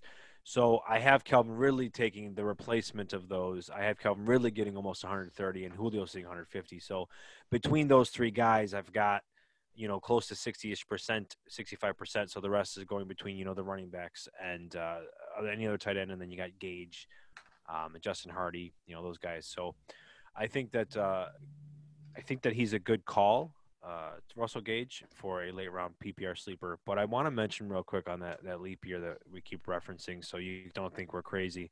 So every second year of his offensive coordinator, which he's had, he's had four of them, uh, by the way. Uh, so the second year for Matt Ryan, he's finished eighth. He's had four offense coordinators in, in nine seasons. Yeah, it's crazy how often. They, well, they they leave and go get better jobs. He had Mike Mularkey first. He left and went and got the Titans job. He had Dirk Koetter. Dirk Koetter left, went went to Tampa Bay job. He had Kyle Shanahan. Kyle Shanahan went to San Francisco. Now he's got Steve Sarkisian. Sarkisian went back to Alabama or US, wherever he you know goes. Matt now Ryan- he's got Dirk Koetter again. Matt Ryan is getting offensive coordinators paid. But that's yeah, but that's the thing with him is that's why the first year is always a struggle. People offensive coordinator, he'd be a top ten quarterback every single year. Uh, so like the, his second year with all these coordinators, his he was finished eighth, then fifteenth, but Julio was injured, Roddy White was injured, Steven Jackson was injured, everybody was injured. Um, and then he finished second with Shanahan, second with Sarkisian, and now he's got Dirk Koetter, where the second half of the season they were six and two. Uh, you know, I mean, I think he's going to come in, like I said, he's going to be fifth or sixth. They're going to throw the ball a hell of a lot. Calvin Ridley is going to make an ascension. Uh, some fun Calvin Ridley, uh, Julio Jones stat. Uh, Julio Jones was drafted by Atlanta when uh, Roddy White was 30. Well, Calvin Ridley was drafted by Atlanta when Julio Jones was 29. So that's pretty close. Now let's listen to Julio Jones' second year stats 128 targets, 79 catches, 1,198 yards, and 10 touchdowns. You hear that there? Let's listen to what Calvin Ridley was on pace for because he only had 13 games last year. He was on pace for 114 targets, 78 catches, 1,065, and nine touchdowns. Third year, Julio broke out, was crazy. I mean, it's, or I'm sorry, fractured his foot, but his fourth year he broke out. This is Calvin Ridley's third year. I think this is the year he's going to get a lot more targets. He's going to get 1,300 plus yards, double digit touchdowns. He's going to be a wide receiver one. He's going to ascend, guys. Calvin Ridley, or Julio is going to get his own, but you need to get Calvin Ridley. He's being You need- drafted. I don't think I don't think Ridley's going to get a ton more targets. You said he was on pace for 114, correct?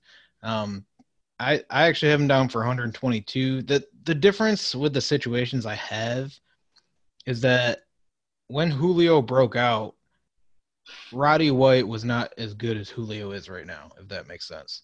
Like Julio Jones is still elite. He's still a top five wide receiver in the league. Um, and that's It's- why Well, it's funny that you say that though, because that's not fully the case.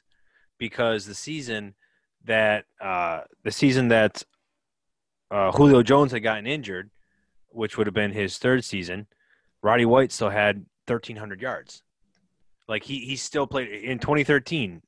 I'm sorry, and I'm sorry, 2013 he got injured, but he had a really really good year. But the two years before that, he still had over 1,300 yards and seven, eight touchdowns. He was doing really well.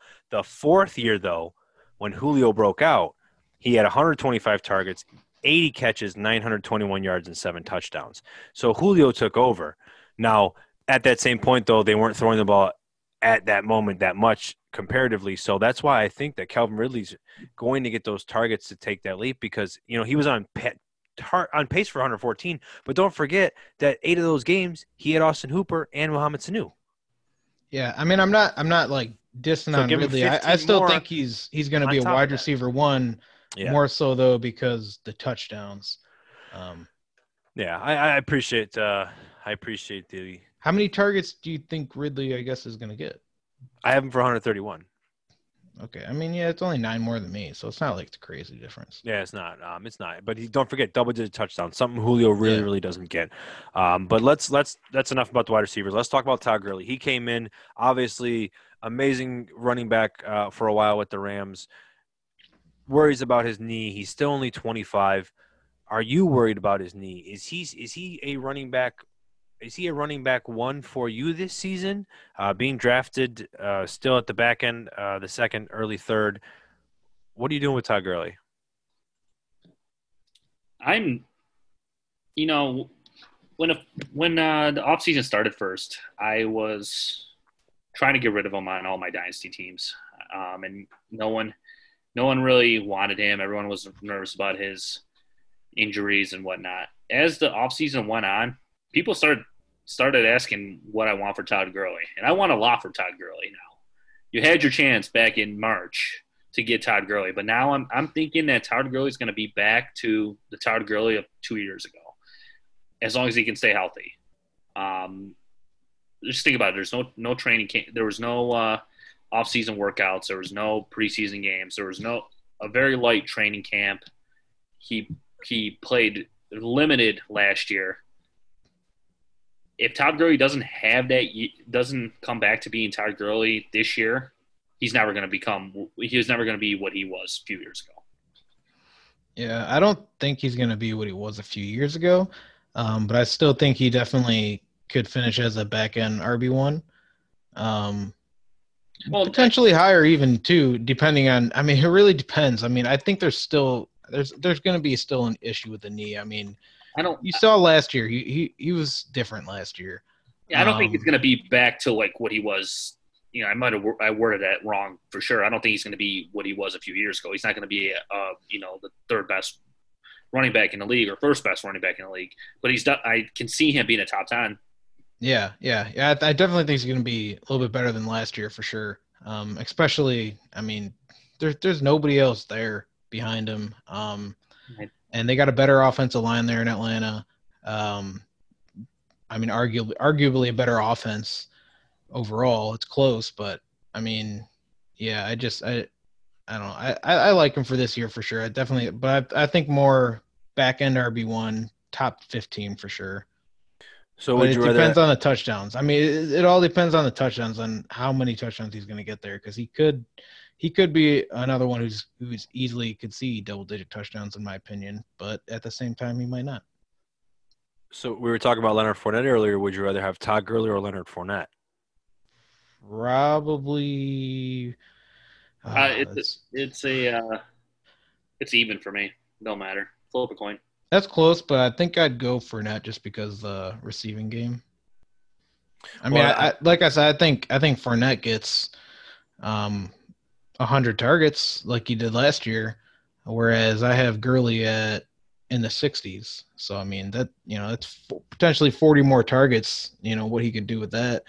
Um, but at the same time, I think Gurley scores more touchdowns. So it, it's close, like Keenan said. So James Conner or Todd Gurley? Todd Gurley, just because, I mean, they both have injury uh, concerns, but I mean, I I'd, I'd go with Gurley's injury concerns over James Conner. But I do love James Conner. If James Conner plays a full 16, he's going to be better than Gurley.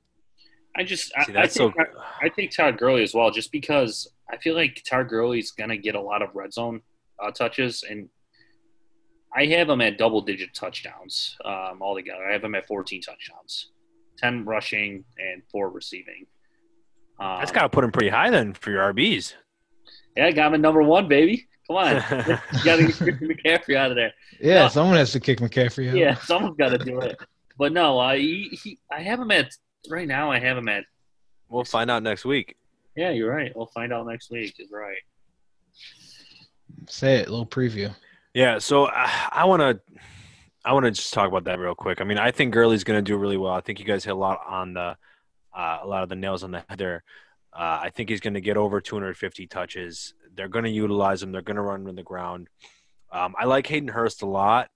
I don't know if, you know, like I said, we're giving him a lot of targets. Uh, and we're expecting to have him come a lot, uh, have a lot come out uh, from this offense, just like we're going to do with Todd Gurley. Like you're plugging him into a high-powered offense. The volume's going to be there. You're hoping they're going to keep trucking down the field. It's going to obviously not stack the box for Todd Gurley, which was something he saw a lot on the Rams. It's it could be it could be a revelation for him. It really could. He could wind up being a league winner for people and being a top five back. I mean, if That, Devonta that Freeman, definitely could happen. it could if Devonta Freeman could do that just a short four years ago. I mean, it, like you said, it's in the touchdowns, Keenan. I mean, it's in the touchdowns and the catches. That's where Devonta Freeman did. It had over 60, 70 catches, double digit touchdowns. I mean, there's the a thing shot. for the thing I think about though is, I guess the reason why I would put him towards like a back end RB one is not necessarily because I think he doesn't have as good of a year. It's just more so because, like I stated earlier, is this I feel like the running backs this year, at least the top end, is just there's a lot of really good running backs, especially in that you know five to 12, 13 range. Um, and that's the only reason why I, I worry about him actually hitting top five potential. Yeah, the knee. I mean, the knee could go bad. Uh, he could get injured. Uh, I don't think. I don't see him getting outperformed. That's the thing. Like people think that his floor could be pretty low. I don't see Ito Smith or Qadree Ollison taking him over. So I think it's a Todd Gurley show all season. It's just your efficiency may not be as high you want as, you want. Oh yeah, definitely not worried about anyone taking over there for him. Yeah. Um, not even close. It's just more so like, like, I just don't think he's gonna get. He's not gonna get anywhere near as much work as the top four. Uh, he's not gonna get nearly as many carries as Derrick Henry. He could get as many touches as Derrick Henry, but not nearly as many carries. And I think you know Derrick Henry will have more touchdowns. Um, but yeah, it's. I mean, Very he true. could. He he he could potentially. That offense is great. So I mean, there's definitely potential for top five there. But cool. like I said, just because of how good all the other running backs are, um, that's why I just have him closer to the back end RB one. Yeah, I can get on board with that, and uh, I think with that, that'll cause us to move on to the New Orleans Saints. All right, so the Saints. Uh, Same old, same old with them, right? Same old, same old. Finishing first in the division, uh, thirteen and three. Like we mentioned, Bridgewater played six games. They didn't really miss a beat. Uh, they, uh, you know, and Brees is going to be Brees. He's going to kill it. Uh, Kamara is going to kill it. Michael Thomas, we know he's a number one wide receiver. There's not much to talk about with him. Uh, he's consistent as they come. He might lose some targets, you know, maybe 10 to 15, 20 targets, but he's still going to be up there for that number one. Uh, somebody I do want to talk about, though, uh, is going to be Alvin Kamara. They still Latavius Murray there. He still took a good amount of workload. Kamara claimed he was battling uh, an injury nearly all season. Uh, you know, it, it looked at points that we could see that he was, but you've got a man that's had 81 81 catches every season he's been in the league. PPR monster, currently going as an RB4. Is he someone that can get more touches now, more carries, double digit touchdowns? Like, can he possibly become that RB two or three? And maybe, maybe you should be thank, thanking him as a value at, at four or five or six. Absolutely. I mean, you said it yourself. He's what got 80 receptions every season since he, since he's been in the 81 each year. Such an Yeah. odd thing. Yeah, so I mean, he, he's. I could see him taking that next step. I mean, and especially if there's a injury holding him back. I think wasn't it 80, 81 receptions in three years. Has he been in the league for three seasons now? Yeah, this will be his fourth year. Fourth year. Is, I think he's gotten 81 in all three seasons. Correct. Yeah. Oh, no, is that what you said? I'm sorry. Um, but if he was battling an injury last year, I, I mean, who would you rather have on a on the field? Is a healthy Alvin Kamara or a healthy Latavius Murray more? I mean, I Definitely would- want Kamara. And yeah, I I definitely have Kamara. And if and if he was battling an injury, I'm assuming the Saints knew about it and they were, you know, keeping him out of some plays or or on a pitch count. Yeah, I think he's gonna have a much better season. I think it was clear that he was battling an injury. I mean, he missed game, missed time because of it. Um, and yeah, he was just he was he was different. I don't know, and not only that, but I think his touchdowns go up for sure this year. Um, he was another one like Fournette that was struggling with with the rushing touchdowns, and um, and yeah, he's gonna have he's gonna go up in that. He's he's gonna be healthier. Uh, this this team's still gonna be great. It's gonna run through him and Michael Thomas. Um, and yeah, I know I know they uh, I know they were Brees said that you know he could see a Tre'Quan breakout, but you know they got Emmanuel Sanders there too. Um, and like I said, it's mainly going to run through Michael Thomas. So I mean, he could have a breakout, but I think you know a breakout isn't. It, it could still be a decent year, but not really. Think, not really anything like super fancy relevant. You know, more of a wide receiver four or five ish type of year. The thing I'm impressed about Tre'Quan Smith, Smith, excuse me, he caught ten touchdown passes on 69 targets. That's yeah, that's really really impressive. And he's got a great deep route. Yeah, so if if he can beat out Sanders for that, and maybe even Ted Ginn, who, who who's to say that he can't beat out Ted Ginn in in the in the Sanders for the, the number two spot? I mean, uh, it's probably highly unlikely, but but I mean he. Well, again, yeah, yeah, they got Tre'Quan Smith. Ginn's gone now. Oh, again, again is gone. Yeah, so yeah, he's over in yeah, Chicago. Yeah, so I mean, I could see Sand, I could see him beating out Sanders. Not maybe not to start the season, but as the season goes on, I can see Smith becoming that number two option there. Yeah, I like Emmanuel Sanders. Uh, just the way he plays, I love the the tenacity, and obviously come back from that Achilles and still having a great year. And uh, I don't know if, excuse me, he's gonna be able to have great production that you know people would be hoping for as the number two for the wide receiver for Drew Brees. But um, yeah, I don't think it's going to be that great. I think you know maybe like an 80, 80 targets is maybe where he'd be looking at four or five targets a game. Uh, you know, then you have Jared Cook, who he also has a high touchdown rate. I think he had like seven touchdowns on 70 catches last year or 70 targets. So you got to expect that's probably going to come down a little bit. Um, they drafted Adam Trautman, uh, big tight end who could who could help with some targets in the red zone. Yeah, I don't know. I think uh, they're a great team. They produce a lot and they're always efficient and, and they can only improve. And that's kind of just uh, a wonderful thing about the Saints. Do you think Smith or Sanders can get 70 plus uh, targets this year? Yeah, I think I think Sanders will get around 80. Uh, Tre'Quan will probably get around the 60 or 70 range. Well, the only reason I say that is the last person to do that besides Michael Thomas in a New Orleans in a New Orleans offense was Ted Ginn back in 2017. So it's been it's been two full seasons since someone else gotten 70 plus targets. So yeah, and besides that was a, well that was wide receiver. Yeah, wide receiver. Just yeah, receiver, yeah. I do agree with. I think that it's going to happen and like we said, like I think Michael Thomas's targets are going to come down a little bit, which is going to transfer over to more of the wide receivers. Yeah. Um, but yeah, I mean, I guess uh, what I gotta the thing I just want to talk about Kamara again real quick because yeah. he, he was on pace to do better than he's done, at least rushing wise for sure. But his touchdowns were low, like we said, and his yards per catch was extremely low. I think that's that's a lot where that injury was really coming into play. I was just uh, about he, to mention that. Yeah. yeah. he only had six and a half yards per catch. He, he's his career is up in the nines. So that's a, if you give him that, he would have had over 800 yards a catch. Uh, or 800 yards uh, in the air, and you would have been looking at him right now. Wow, you did that in 14 games. Your 16 game pace, you're going to have the best year of your career.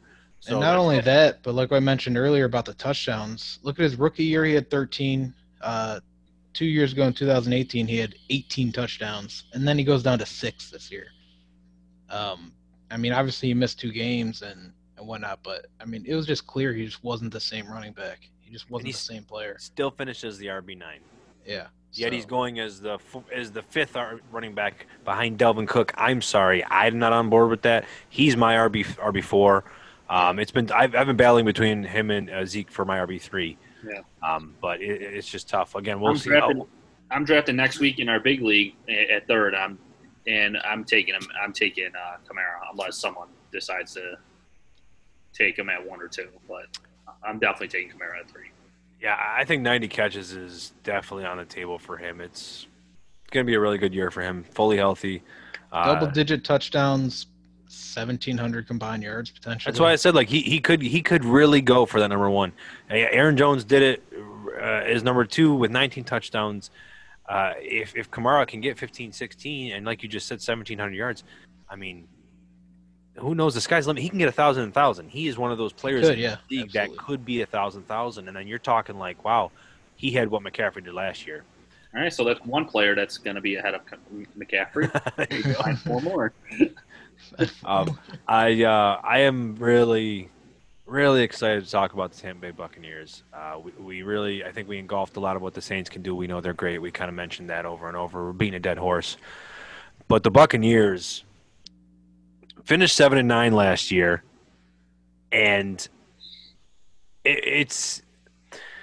Sorry, let me start with it. They finished seventh and nine and nine last year, and and Jameis Winston had over five thousand yards, over thirty touchdowns uh, Evans and 30 Godwin were both top five wide receivers. Like, yeah, he, he had his 30 interceptions, but I, it's just crazy to think that they were still seven and nine with that. They had a shot at the playoffs. They finished, like I said, second um, in the division. So with Tom Brady now coming over here, the, the greatest quarterback ever, you're obviously going to see some regression in arm capability because Jameis Winston just was he just rocketed everywhere.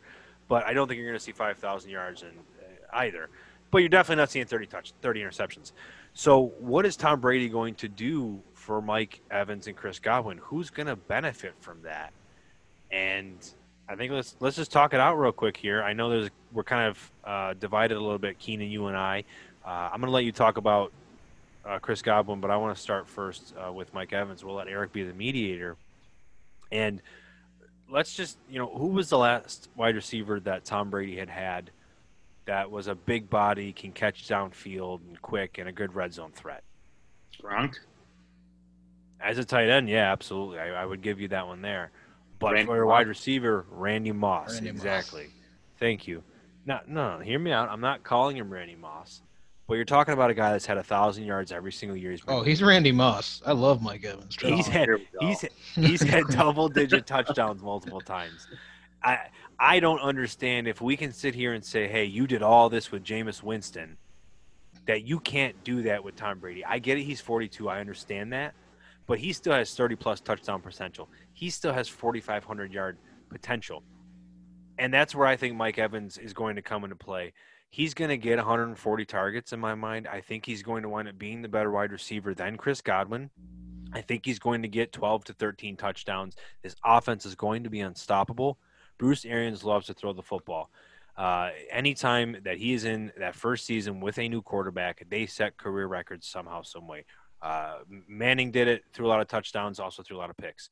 Uh, Car- Carson Palmer did it, a lot of touchdowns, a lot of picks. Andrew Luck, same thing. Uh, and then we obviously we saw Jameis Winston do it. Tom Brady might throw the most interceptions he's thrown of his career, but that's also like 15, 14, a lot for Tom Brady. Nothing near what Jameis Winston did. Uh, Chris Godwin is a different kind of slot receiver, and you know I I don't think I think he's going to obviously jump in real well, and Tom Brady's going to do great for him. But I think he's going to fall in love a bit, a little bit with what Mike Evans can do more for him uh, down the field. Keenan, All right, so you bring up Randy Moss being the last big wide receiver for for Tom Brady. How many Super Bowls did Randy Moss win with Tom Brady? how many Super Bowls does Tom Brady already have? How many Super Bowls did a slot receiver like Julian Edelman win with Tom Brady? So now, now the the big debate is who's who's gonna be who's gonna play in the slot more? Is it Godwin or Evans? I'm just looking at their numbers. Um, last year, Godwin had 68 targets it, as a slot receiver. Let me scroll down here. Evans had 25 targets as a slot receiver. Obviously, Godwin's going to probably pay, play more in the slot, and if if Tom, I don't know if I don't know if Tom Brady likes the slot wide receivers better than he, than the outside threat more than just look at Wes Welker and Julian Edelman. I mean, he loved those guys. Um, then then obviously Godwin's going to have a better year because Godwin's going to play more in the slot because what he did last year. I'm assuming that he plays more in the slot. Also, with Godwin coming off a career high in receptions, receiving yards, and touchdowns, I don't see how they don't try to try to try to use him more and see what he can do more. We already know what Mike Evans is. I mean, I think we we know what Godwin is too, but I feel like Godwin is going to be that more explosive player where he's going to be that slot wide receiver where you can throw him a five ten yard pass where he can take it 90 yards. Where I feel like if Evans catches a five five ten yard pass, he might not be taking it a house where Godwin could has that breakout potential. He'll just have to knock over a defender to get to the house instead of Godwin running past the guy. Yeah. Well, that's so I. I'm not I- saying I- I'm not saying Evans is is a slot is a, is any is a slouch by any by any you know I'm not trying to you know kill Mike Evans here because Big E will, will kill me if um but I'm just I just think Godwin's going to have a better year. Yeah, and that's I mean, I guess same thing on this side. I'm not knocking Evans, and we're probably splitting hairs here because uh, you know they they could be apart in targets by five or ten. Um, you know, uh, but the thing with him was, uh, like you said, 59 percent of his routes came in the slot. He was second in slot yards per game and fifth in fantasy points from the slot. So we know, like you said, that Tom Brady loves his slot receivers. By the I way, mean, Wes Welker just- was on that Randy Moss team. It's And who not did it's not better? just it's not just receivers that he loves in the slot though. He loves tight ends and and running backs also. Right, but is it the system or was it Be- Belichick? Because you I- said, you know, did he I win a or did he win a ring with Randy Moss? Well, guess what? Randy Moss outperformed Wes Welker, who was on that team there. They both did well. Yeah, but, But- I think I think as the time has gone and Tom Brady has aged, I feel like a wide receiver like Randy Moss will not benefit Tom Brady. Let me kind of let me kind of mediate here. Uh, There you like Antonio said. So, no, well, Keenan, you might like this because I do have Chris Godwin finishing higher. Um, I still think they're both going to be fantastic. Both easily can be wide receiver ones. Probably will be. It, it's not even about that. I think they're going to be they're going to be fantastic. But the reason why I think I, I have Chris Godwin um, ahead of, ahead of him is, like you said, Antonio. You said Tom Brady doesn't have the same kind of arm strength as Jameis Winston has. He doesn't have the same arm capability. He's not going to be chucking the ball downfield as much as James Jameson Winston was. And when you look at Chris Godwin's A dot, it's 10.4 compared to Mike Evans, which is 15. I mean, compared to what you just said earlier, you know, Tom Brady is most likely going to be going for those shorter targets more often than not. Get him, Eric. Get him. But I still love Mike Evans. Like I'm not like I don't want this to be. It's not. on But the thing I is, have you're them not. very close. I you can't get them both. That's the thing. Like you're Who not said drafting them both. So that's why it's a big discussion I want to have because you're faced, or our listeners are faced with that decision of do I want Gower, or do I want Evans? Straight up. And and that's Problem where I'm like, yeah. One more thing I just want to mention is Godwin was the first wide receiver in five years to finish in the top five in PPR without at least 130 targets. So you got to hope he's going to get over the 130 targets. They're going to be real close to that. But he's a different type of slot receiver. And Brady does. He's not like a Welker uh, or an Edelman because he's more downfield when it comes to his targets. Like you said, his his a dots you know over 10 yards. Um, excuse me. But what Evans is going to do with it, he's going to throw the ball up. He trusts Evans. He hasn't had a wide receiver to do that with. He had a tight end Gronk that he just threw the ball up and trusted he's going to get up and get it. Even in 2018 when Gronk was horrible, he still did that. That's what he's going to do with Mike Evans. That's what I'm excited to see. And I think he's going to have at least four or five 40 plus yard touchdowns. And uh, that's my final point. How disappointing is it going to be if Tom Brady just isn't Tom Brady this year? If if Father Time finally says you're done, The ultimate slap in the face. Um, I- all right, so there's there's that discussion for for for those two wide receivers. I we're gonna talk quick about Ronald Jones, Ke'Shawn Vaughn, LeSean McCoy mix up. Uh, they all had some pass catching problems this week. It sounded like so. Ronald Jones dropping the most with four in practice. You know, take that for what you will. But I'm a Ronald Jones truther here. Um, I've been all off season. I didn't really care about Ke'Shawn Vaughn personally. I thought uh, Jones is going to be the guy. He showed a lot of sparks last year. I know people thought, oh, Peyton Barber got the ball more. I get it. But Jones had some fumbling issues, just a few. But Bruce Arians doesn't fly for that. Um, he had some trouble uh, in pass catching work uh, and as well as pass blocking. Big things he has been working on this whole offseason. Tampa Bay said they've heard the improvements. Uh, Eric, who do you think is going to run this backfield? I wanted it to be Vaughn, um, but it's definitely going to be Ronald Jones. I think. Um, obviously, clearly Vaughn's been struggling in in uh, in practice, and it looks like he's a third running back there. Uh, I just I don't think McCoy has really a ton left in the tank to really take a ton away from Ronald Jones. Um, he's still going to be involved, but I, it, it's going to be mostly the Ronald Jones show.